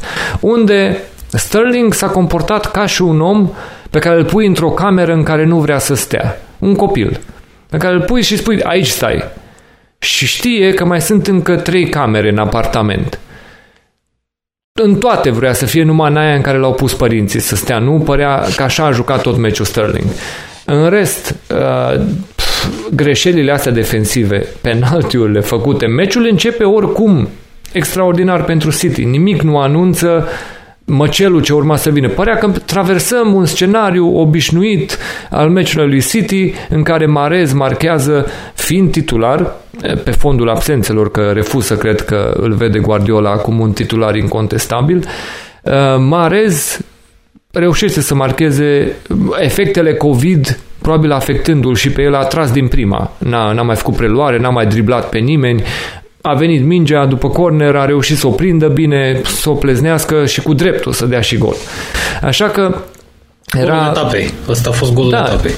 Era unu la zero destul de repede pentru City și ziceai, da, ok, program normal, nu se întâmplă nimic deosebit.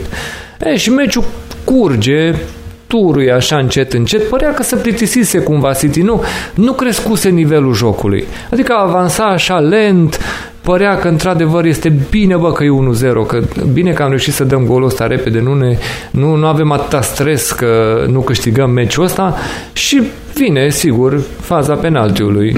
Avem penalti care face ca la pauză să fie scorul de unu la unu și după aia se dezlănțuie potopul. Andy, ce poți comenta de la unu zero pentru City, fazele următoare în care s-a ajuns până la aceste goluri marcate de Leicester în meciul de pe Etihad? Vreau să spun că uh, semnele apocalipsei uh, au existat, numai că le-am ignorat noi. În afară de faptul că Brenda e o văduvă neagră, începe așa timid meciul, își păcălește prada, după care te halește cu prima ocazie. Arbitrul de centru a fost catastrofa de Michael Oliver. Ăsta e un adevărat pericol public, fraților, îl știm. Trebuia închis de mult. Mai era și Shitgate în tribune, selecționezul.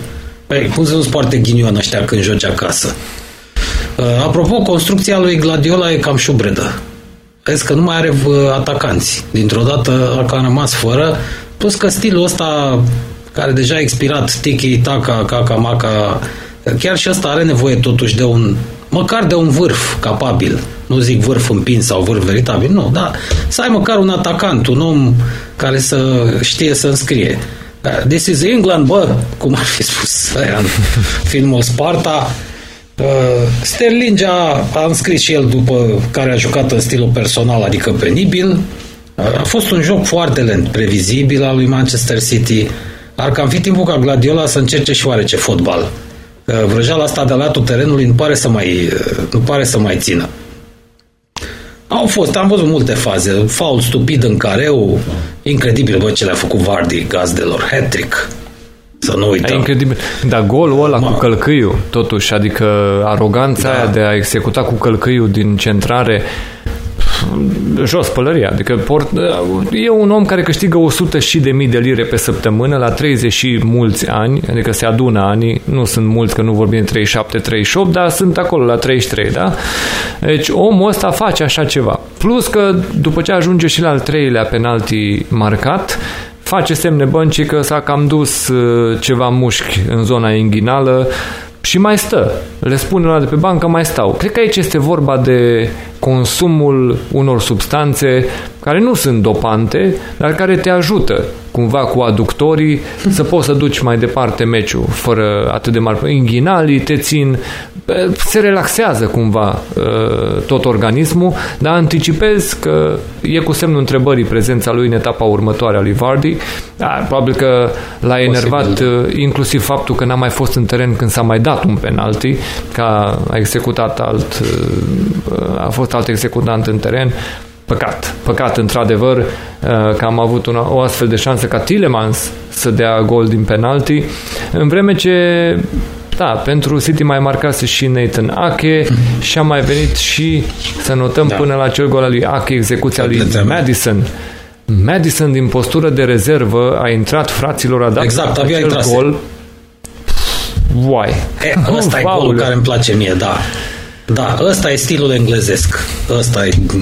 Goluri dintre astea aș vrea să văd. Bineînțeles, sunt dreptul echipei mele, dacă se poate. Da, uite că nu se poate. În orice caz, astea îmi plac. Madison a executat în cel mai pur stil englezesc. Bravo lui. Da, și... Castanie, să a... nu uităm. Castanie da. sculă băiatul ăsta, dacă o ține tot așa, parcă văd că pune ochii Flocea Perez de la Real Madrid pe el. Mai știi?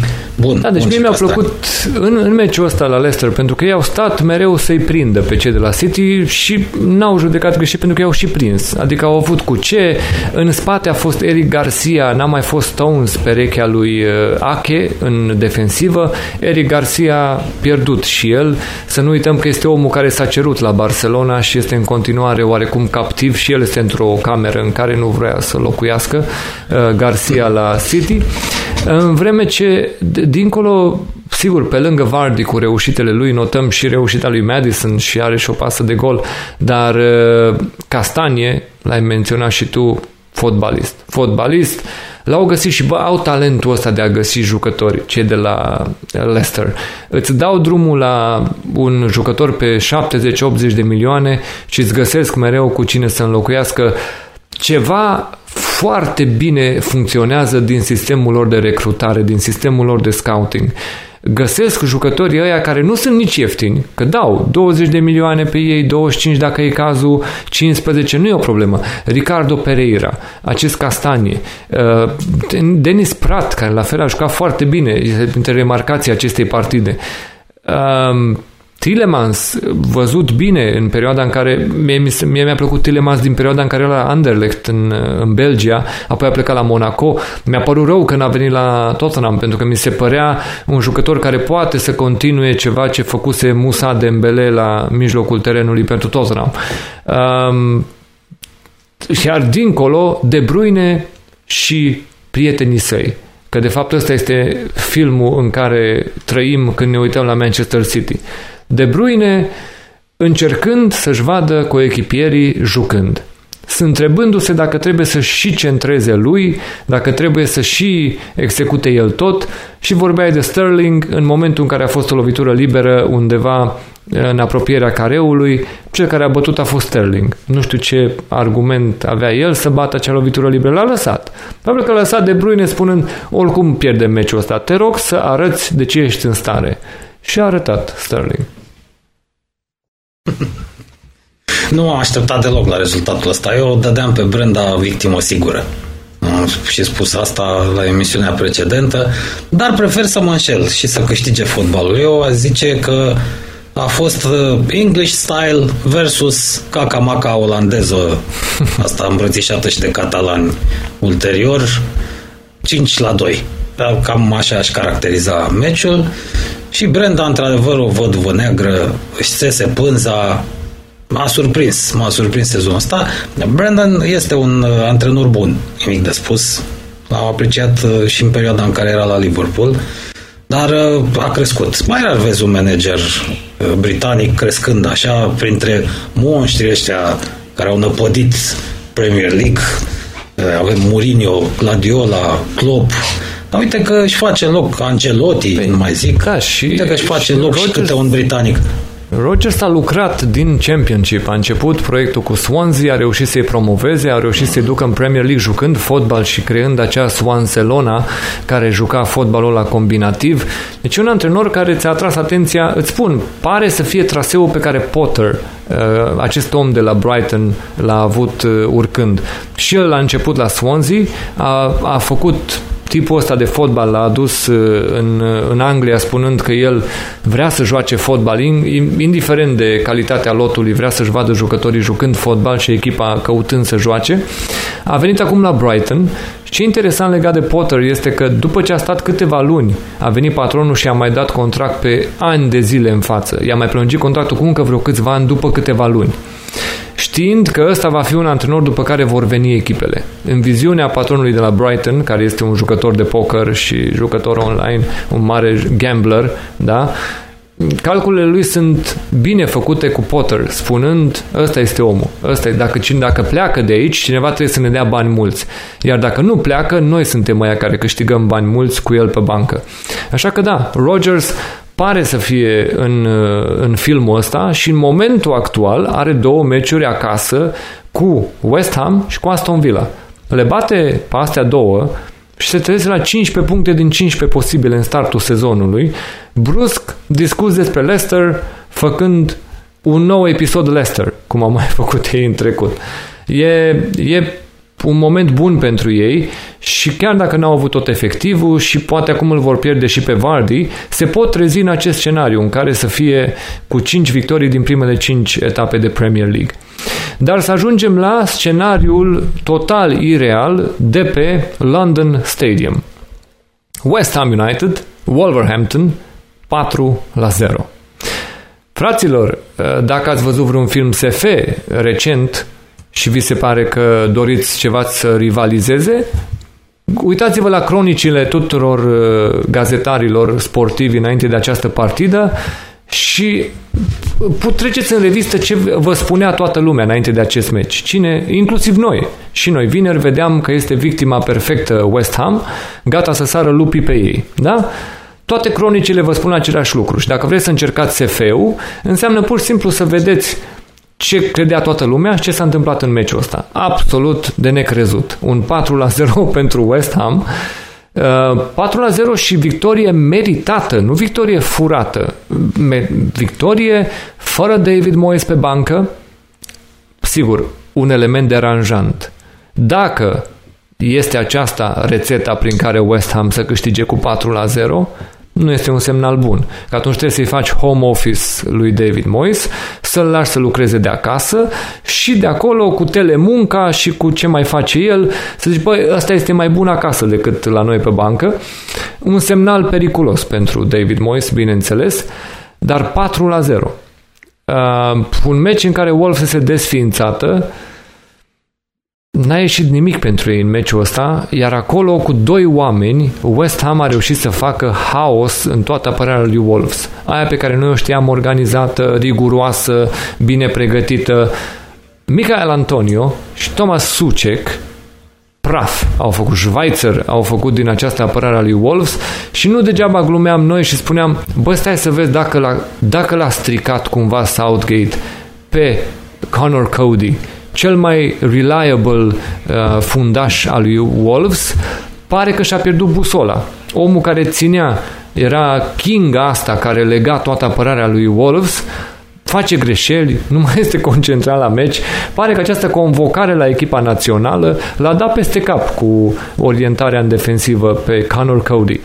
Dar este patru la zero la final și uh, West Ham își revine după aceste meciuri pe care le-a pierdut în startul sezonului.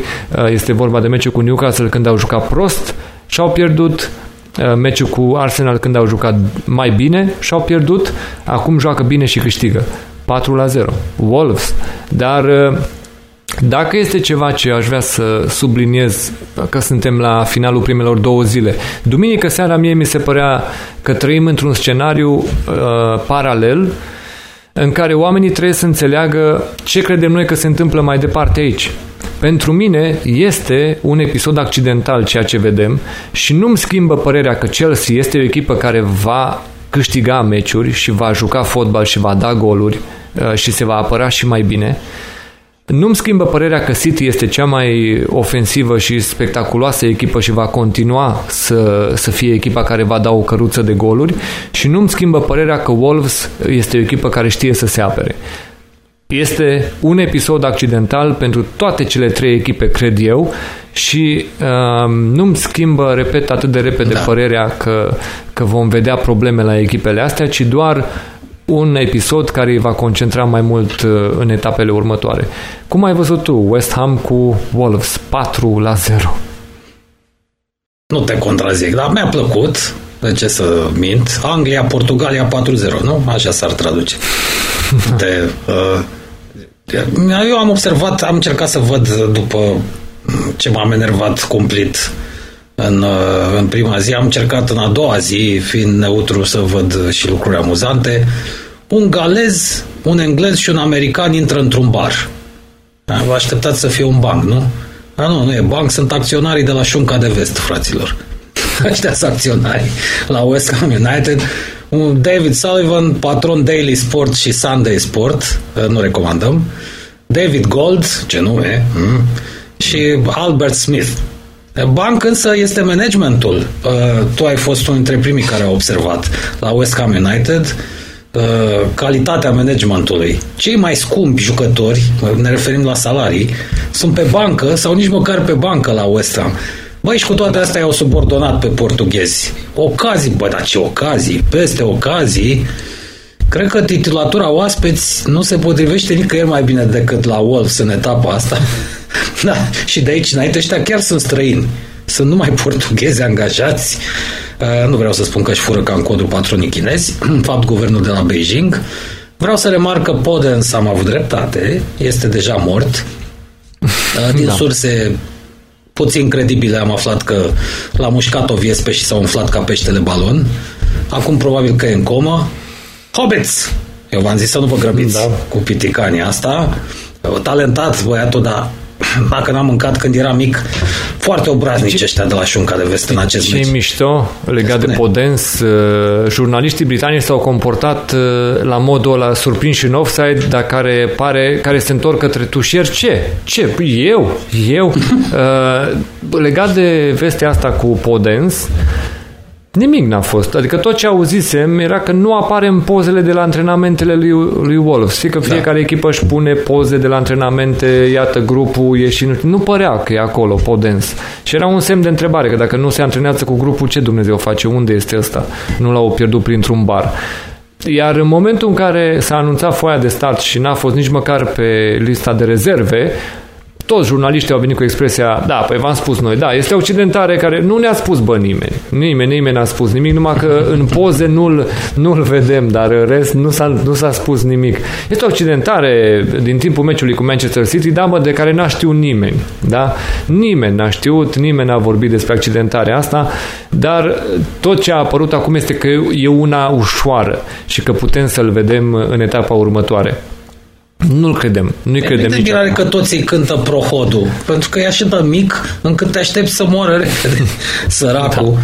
Da. În orice caz, păgânii au câștigat meciul ăsta, nu Sfântul Duh. Iarăși, trebuie să atragem atenția asupra acestui uh, aspect. Uh, în privința rezultatului ne-am înșelat, recunoaștem, dar în ceea ce privește pe Moyes, am avut dreptate, fraților. Iată că echipa joacă mult mai bine fără el. Ce meci a făcut Bowen. Deci, fără Moise acolo, cei de la West Ham au provocat, nu știu dacă surpriza etapei, că parcă mai mare a fost asta cu Manchester City. Dublă pentru Bowen și ai avut dreptate. Poate mai bine, ar fi mai bine pentru cei din Anglia să se mai uite din când în când și prin Championship decât să aducă da. loaze precum Pogba pe salarii, să nu mai spunem. Sucec bun, câștig pentru londonezi, l-a ajutat mult și pe Jimenez să scrie în proprie poartă. Gurile rele spun că după meciul ăsta Xi Jinping ar fi convocat la Beijing o ședință de urgență a C E C S-ului Partidului Comunist Chinez, că ei sunt patronii la Wolverhampton, după cum știm. Deci Anglia-Portugalia patru zero, salutăm! Așa cum noi am mai notat discursurile fabuloase pe care le puteți prinde la robotul telefonic al grupului Fosun, care investește și care susține grupul Wolverhampton, acum din sursele noastre neoficiale și necredibile, așa cum le avem pentru astfel de discuții uh, particulare, pe care nu putem să le dezvăluim, bineînțeles, ne spun că, da, pe lângă ceea ce notai tu, acolo a venit și un telefon cu... De, distanță lungă, bineînțeles, din China, iar în momentul în care cineva uh, din zona Midlands, Wolverhampton, a ridicat receptorul, s-a auzit a long distance call from uh, the owner. Can you speak up?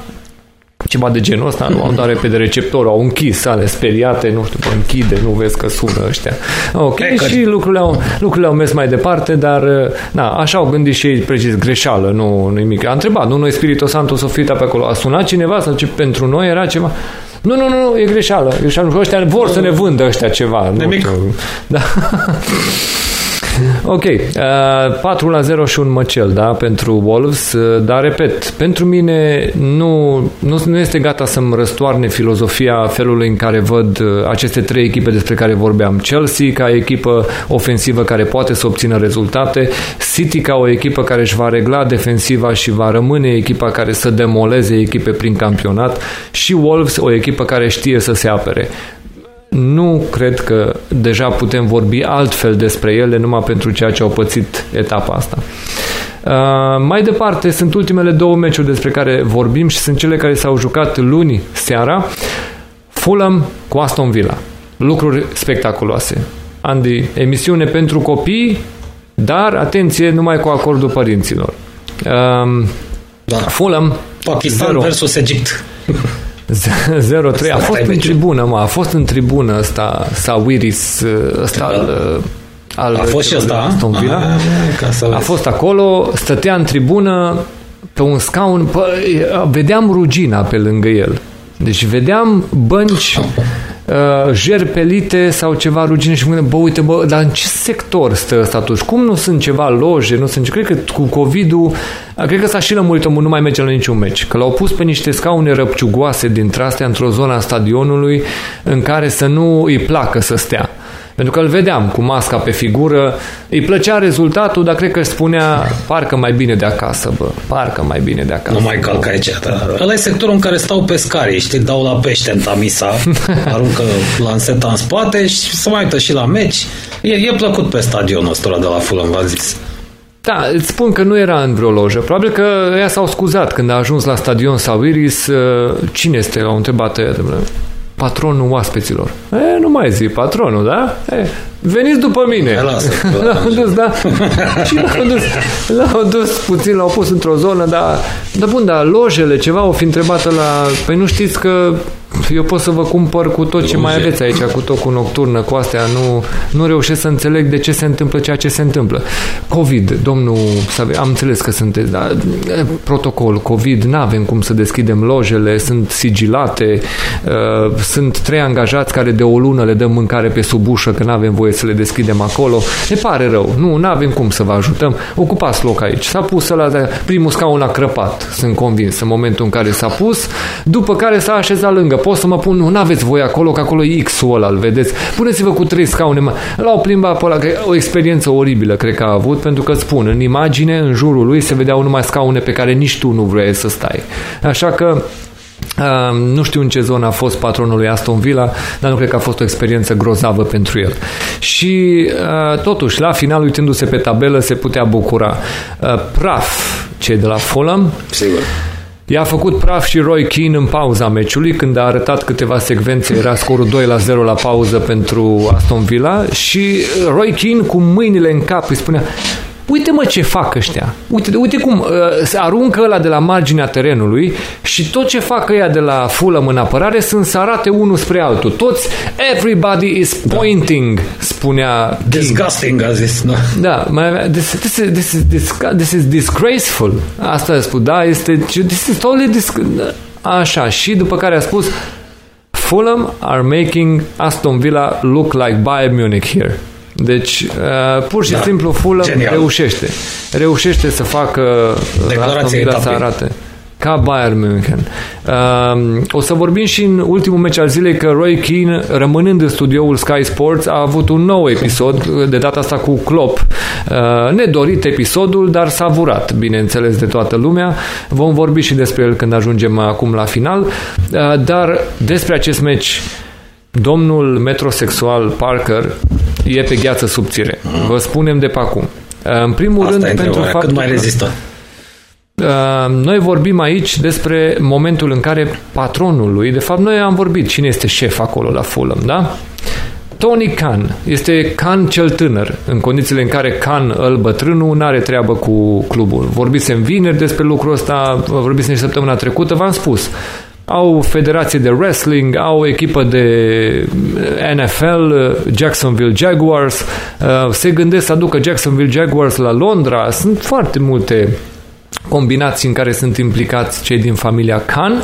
În fine, șeful executiv al clubului este Tony Khan și el vine pe Twitter aseară după meci să posteze că își cere scuze față de suporterii Fulham pentru această evoluție din această seară. Um, nice. Am încercat să aducem fundași centrali, îți dai seama cum sună asta pentru fundașii centrali care au jucat, da? Am încercat să aducem fundași centrali de la meciul de pe Wembley, când, uh, spunem noi, sau uh, au reușit să promoveze în Premier League. Ne pare rău că n-am reușit încă, pentru că am avut doi oameni cu COVID, am pierdut un om care venea gratis, în care am crezut că este aproape să semneze, Am avut o altă problemă cu un al patrulea fundaș central, dar vă promit jucători care vor veni, achiziții plus eforturi mai mari din partea acestei echipe. Simte nevoia să adauge și o a doua postare spunând: ar trebui și o să-mi cer scuze în mod repetat pentru această performanță, pentru această evoluție. Um, I'm sorry everybody, îmi pare rău către toți, da? Cu toții avem nevoie să facem un job mai bun, o treabă mai bună.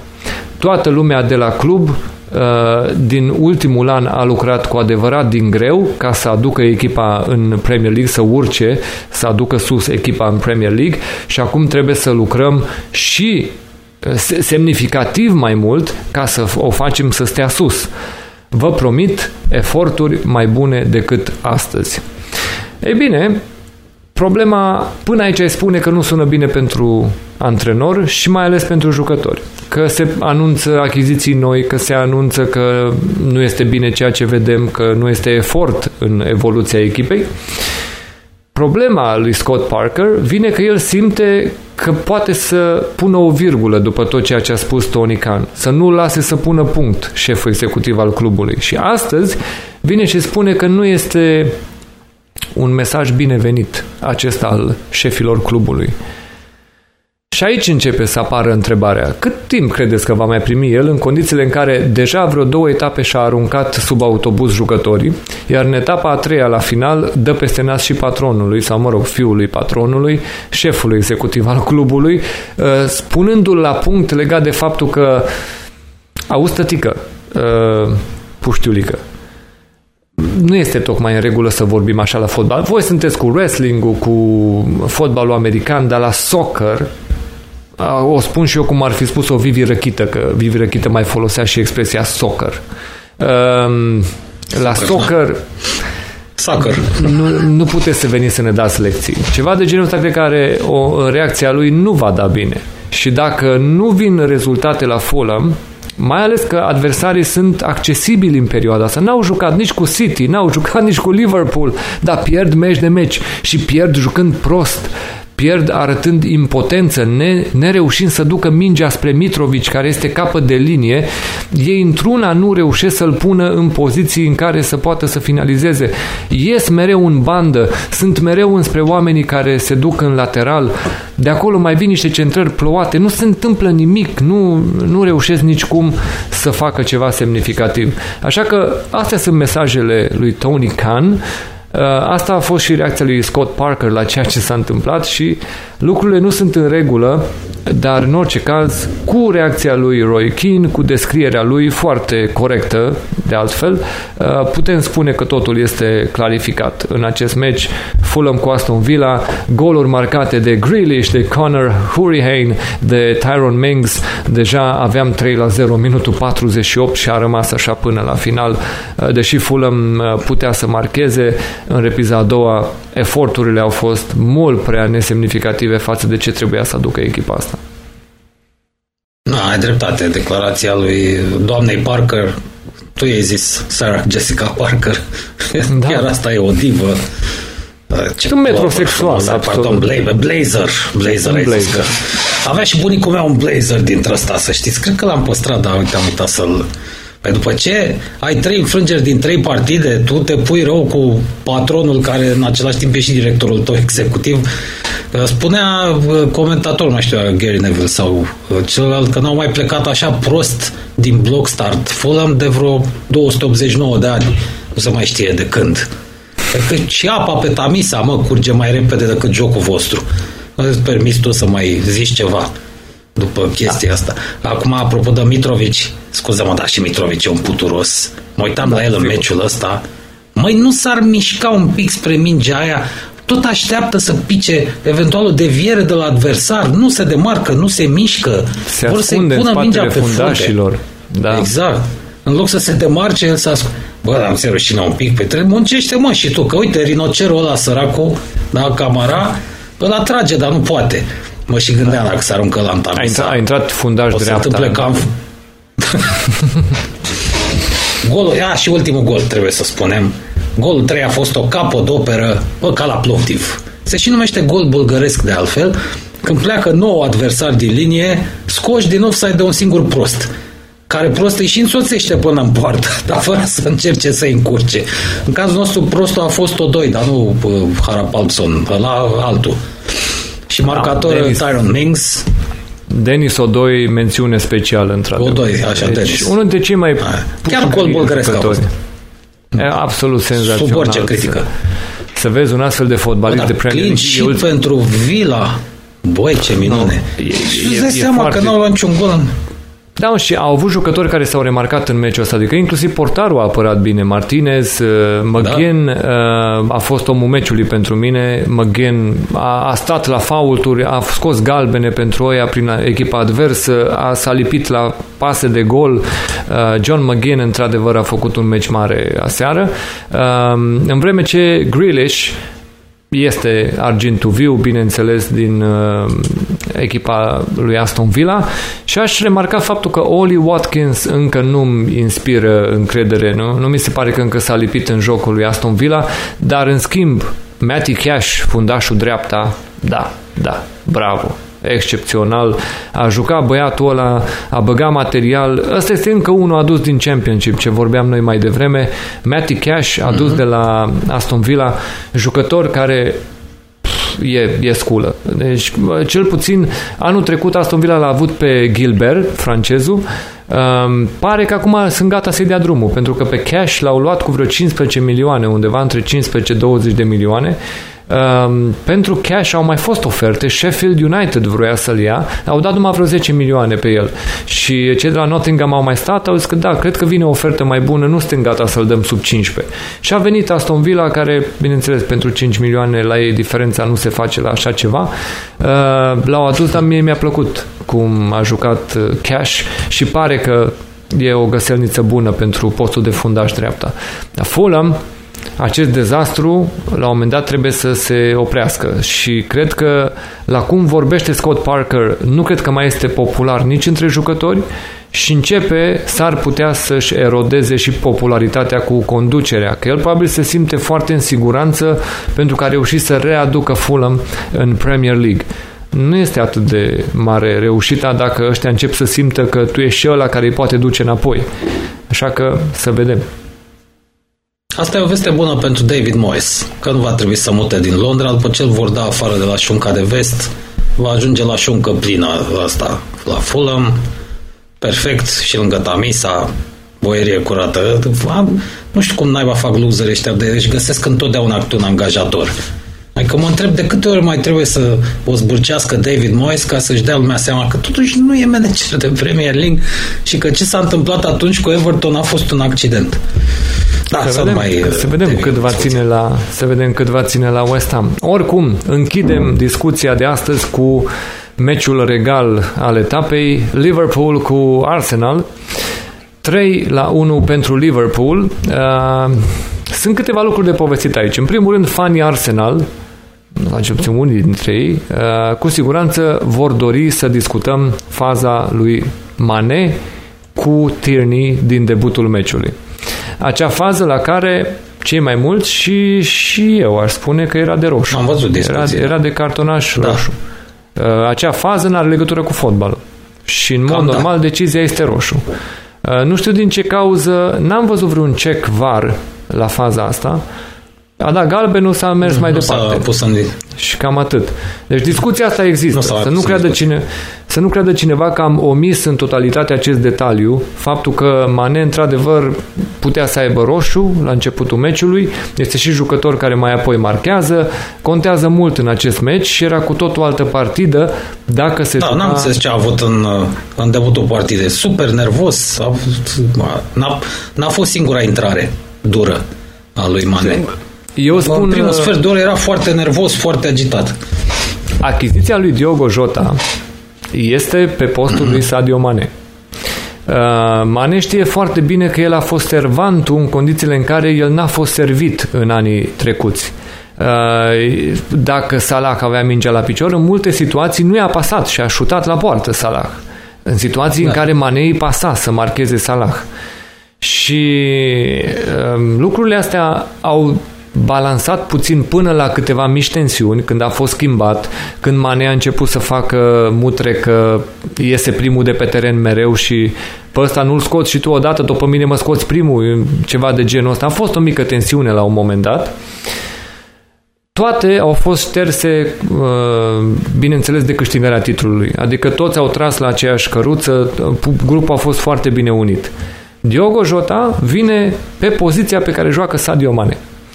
În momentul de față, Sadio Mane cred că vrea să arate că este la nivel cu Salah cel puțin și că eventual și peste nivelul lui poate să performeze câte vreme și el primește serviciul pe care el îl oferă colegilor. Și cred eu că de aici putem să... Mane, să fie un loculiclop? Nu. Nu, este absolut... Uh, A avut o contribuție esențială genial. La câștigarea titlului. Nu, este un jucător genial, este un jucător care aduce acea răutate, este jucătorul care poate să fie mult mai incisiv decât este Salah vreodată. Salah poate să fie omul care să-ți aducă golul, să poată să marcheze. Pentru dominarea jocului, pentru agresivitatea în fața adversarului, da, în, da, da. Să nu poată să respire adversarul, mult mai mult face Mane decât face Salah în momentul de față, de, în toată perioada asta în care au fost disponibili amândoi. Așa că nu știu dacă nervozitatea să o punem pe fondul acestor acumulări de-a lungul... Toate sunt mici picături într-un pahar pe care Mane probabil că îl poartă de-a lungul timpului pe coridoarele de la Melwood și uh, la Anfield. Dar uh, eu cred că mereu a arătat că este un tip umil, uh, mereu a arătat că este un tip care își... știe bine valorile Mane, adică de multe ori da. L-am văzut, de cât, nu l-ai văzut și tu în imagini cu, micro, cu telefonul crăpat, a fost da. De remarcat acea imagine pentru britanici că uite Mane umblă cu un telefon cu ecranul crăpat în ideea în care orice fotbalist l-ar fi aruncat pe marginea drumului și își cumpăra unul nou sau așa ceva, inclusiv eu detalii de genul ăsta s-au remarcat. Eu sunt și mai responsabil decât Mane. Uitați ce telefon am, da? Ca să fiu, nu mai lăudați atâta pe Mane. Eu, ma, eu. Da. Eu sunt o imagine exclusivă cu telefonul lui Andy Stănescu a fost disponibilă pe clipul YouTube. O spunem în special pentru cei care ne ascultă. Intrați și să vedeți secvența în care Andy Stănescu ne prezintă acest model universal de telefonie mobilă, din care este un centru de comandă securistic. De fapt, despre asta vorbim. Nu dăm detalii pentru că așa ni s-a spus de la centru să nu intrăm foarte mult în, în aceste detalii. Așa că Liverpool cu Arsenal a pornit de aici, de la acest incident cu Mane. Cum spuneam, acumulările lui Mane nu știu dacă ne duc înspre agresivitatea asta ușor crescută a lui. Dar în orice caz, după ce a luat galbenul ăla, a știut să-și vadă de treabă și să nu se mai expună restul meciului.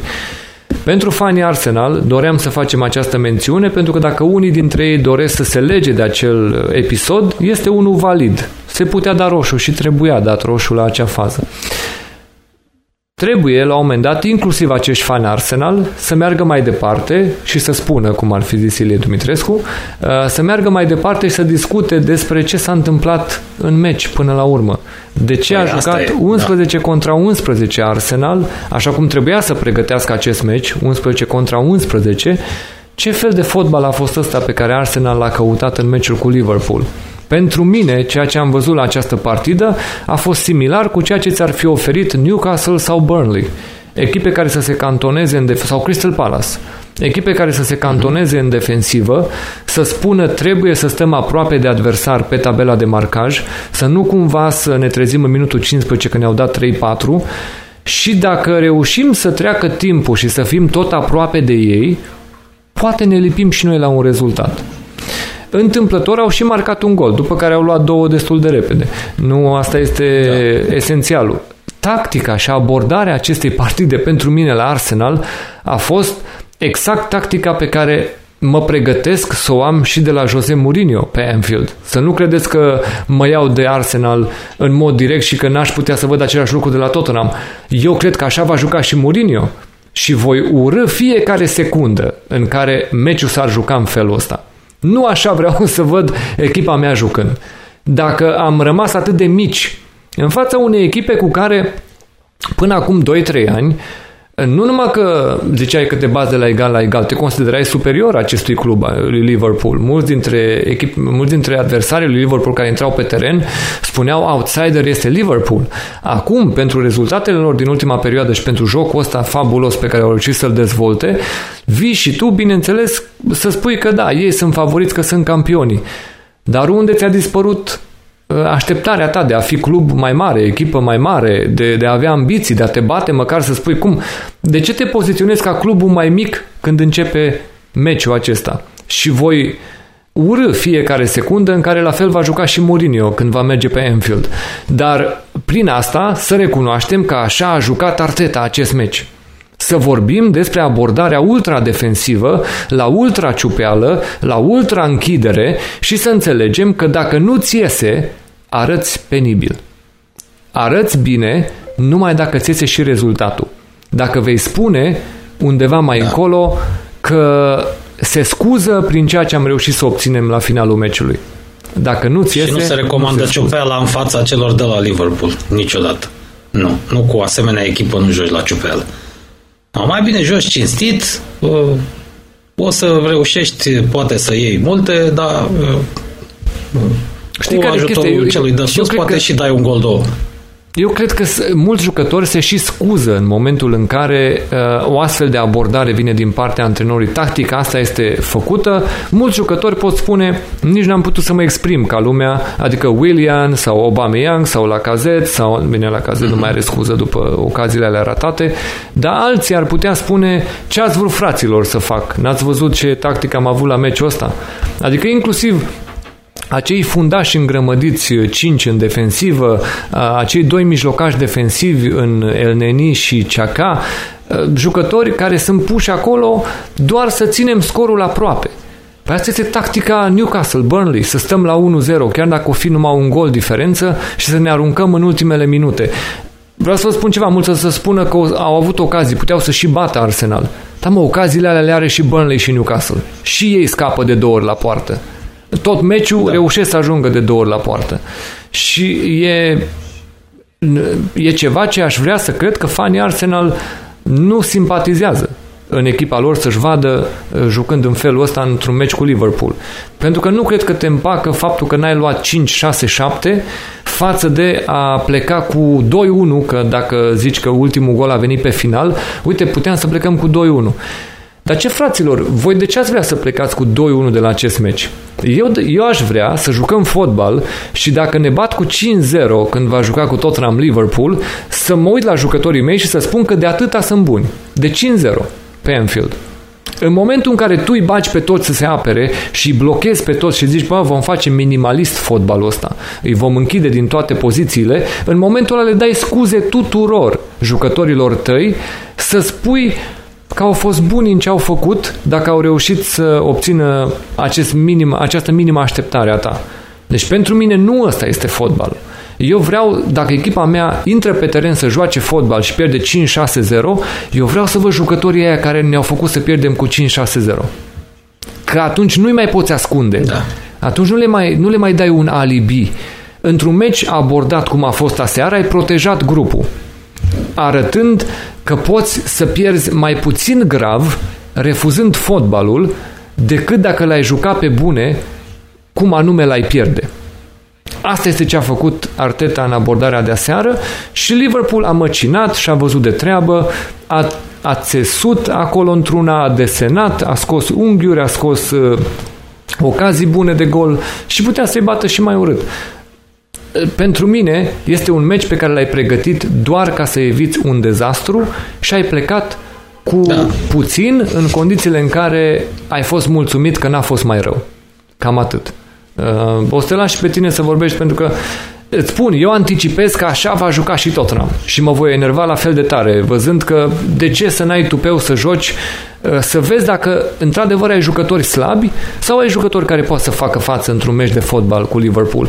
Când s-a schimbat Liverpool cu abordarea și a început să crească spre fotbalul de acum, a făcut-o începând să joace fotbal. A început să joace, hai să vedem ce o să iasă. Și au ieșit meciuri din alea de trei trei sau au luat goluri mai multe, dar și-au asumat și astfel de meciuri în care uh, nu mai poți scuza anumiți fotbaliști. fotbaliști pe care i-au înlocuit ca să devină atât de buni cât sunt acum. Dar nu prin faptul că protejezi grupul refuzând fotbalul și mai apoi nu mai schimbi loazele acelui grup pentru că n-ai cum să-i mai găsești, n-ai cum să-i mai identifici cât de slabi sunt pentru că ei proteja pe toți.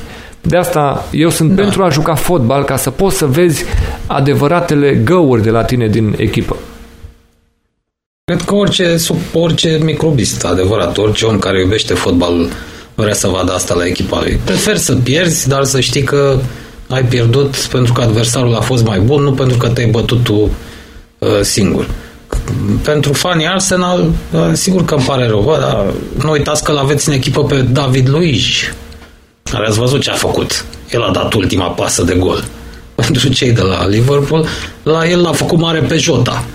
Pe Jota deja se arătase a fi un zăpăcit care încă n-a învățat ce înseamnă să fii om de echipă, nu pasase când era, își crease două, trei ocazii, a primit o pasă decisivă de la David Luiz, o pasă absolut caragioasă. El e din categoria Pogba, David Luiz, ca să o lămurim. E un farsor, un clown, un bufon, un escroc. Nu înțeleg cum dracu își păcălește angajatorii, cum de-a rezistat ăsta atâta în Premier League. Pleacă, revine, iar mai găsește pe cineva. E genul de escroc care reușește să păcălească echipe mari. Poate impresarul lui, uite, nu m-am uitat, o fi tot Mendes sau la Raiola. Arbaleta a fost chicken. Ăsta este adevărul. În acest meci a fost chicken. Ori dacă ești chicken în fața celor de la Liverpool, te vor pedepsi. A fost meciul lui Robertson, zic eu. A și înscris da. în centrarea lui Arnold, dar a dat și o pasă decisivă. E drept ca adversarului, că se plictisea în prima repriză și a pasat-o lui Loaza Z. Chiar mi-a părut rău că Loaza Z ăsta nu merita să scrie. E un ratangiu ce nu s-a văzut. Bine, Arbaleta și-a redus și mai mult șansele. Execuție ratată. Asta este fabulos. Da, el da, marchează ratată, pentru că ratează exact, execuția. Foarte bine. Dacă o dă pe bune, probabil că o scoate Alisson. Da. Da. Exact.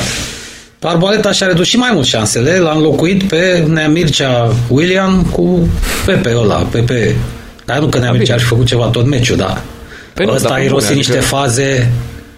Da, la, la ce au pregătit ăștia, pur și simplu ce a făcut cu Willian a fost să-l scoată după ce îl sacrificase ca să-l mai sacrificăm pe încă unul. Că totuși cu tactica asta nici nu mai conta pe cine îl bagi. Putea să intre Arteta pe poziția aia și cred că tot aia era. Deci nu... n-au arătat nimic. Și în fine... că știți, nouă ne place să subliniem cum, cât de mult iubesc banii oamenii ăștia din fotbal. Din păcate sunt și în Premier League destule exemple. A intrat și Nino Nino în ultimele șapte secunde, așa, să mai vindem câteva șepți și pixuri în Japonia. Ce rost avea înlocuirea, îți bagi joc de băiat pe bune.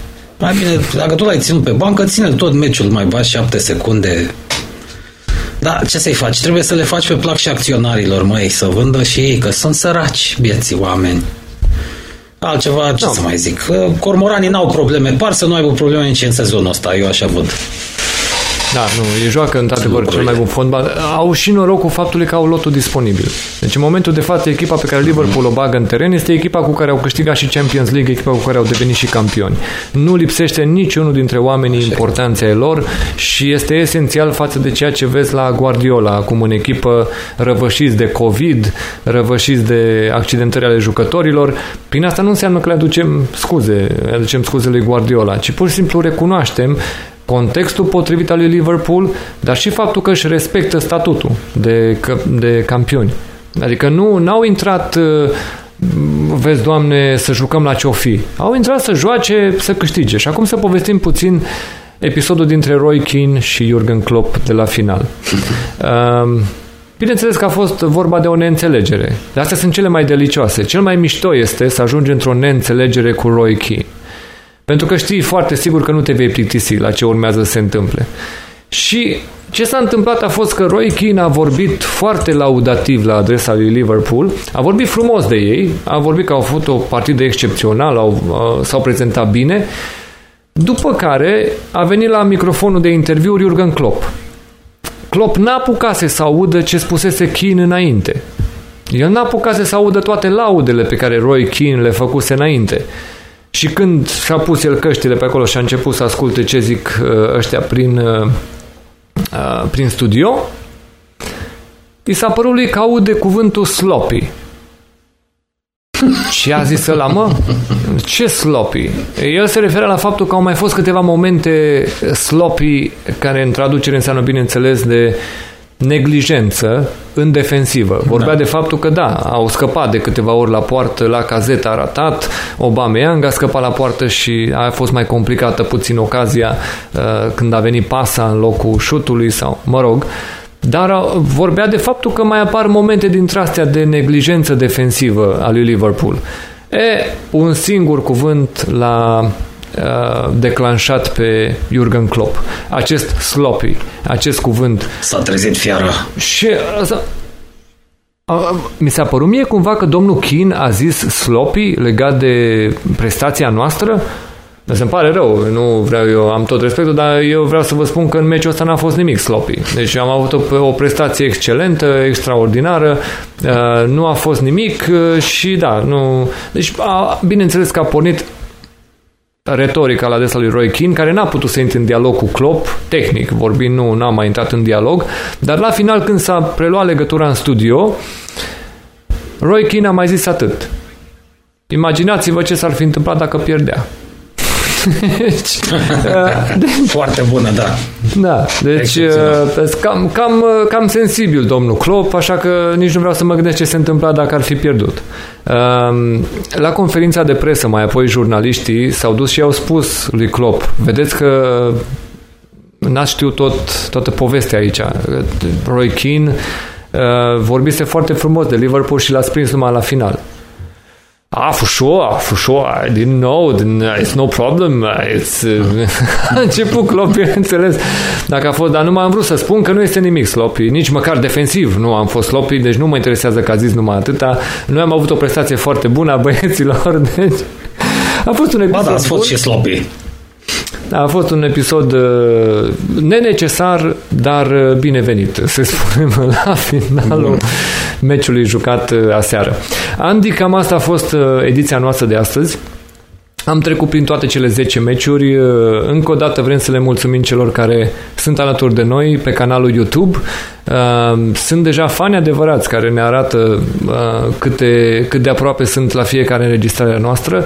Ne place și mascota pe care tocmai o arăți în cadru. Pentru cei da, care a, sunt audio și un musafir. Ar, ar trebui să vedeți puțin și ce ne arată Andy acum la cameră. Este într-adevăr ceva ce...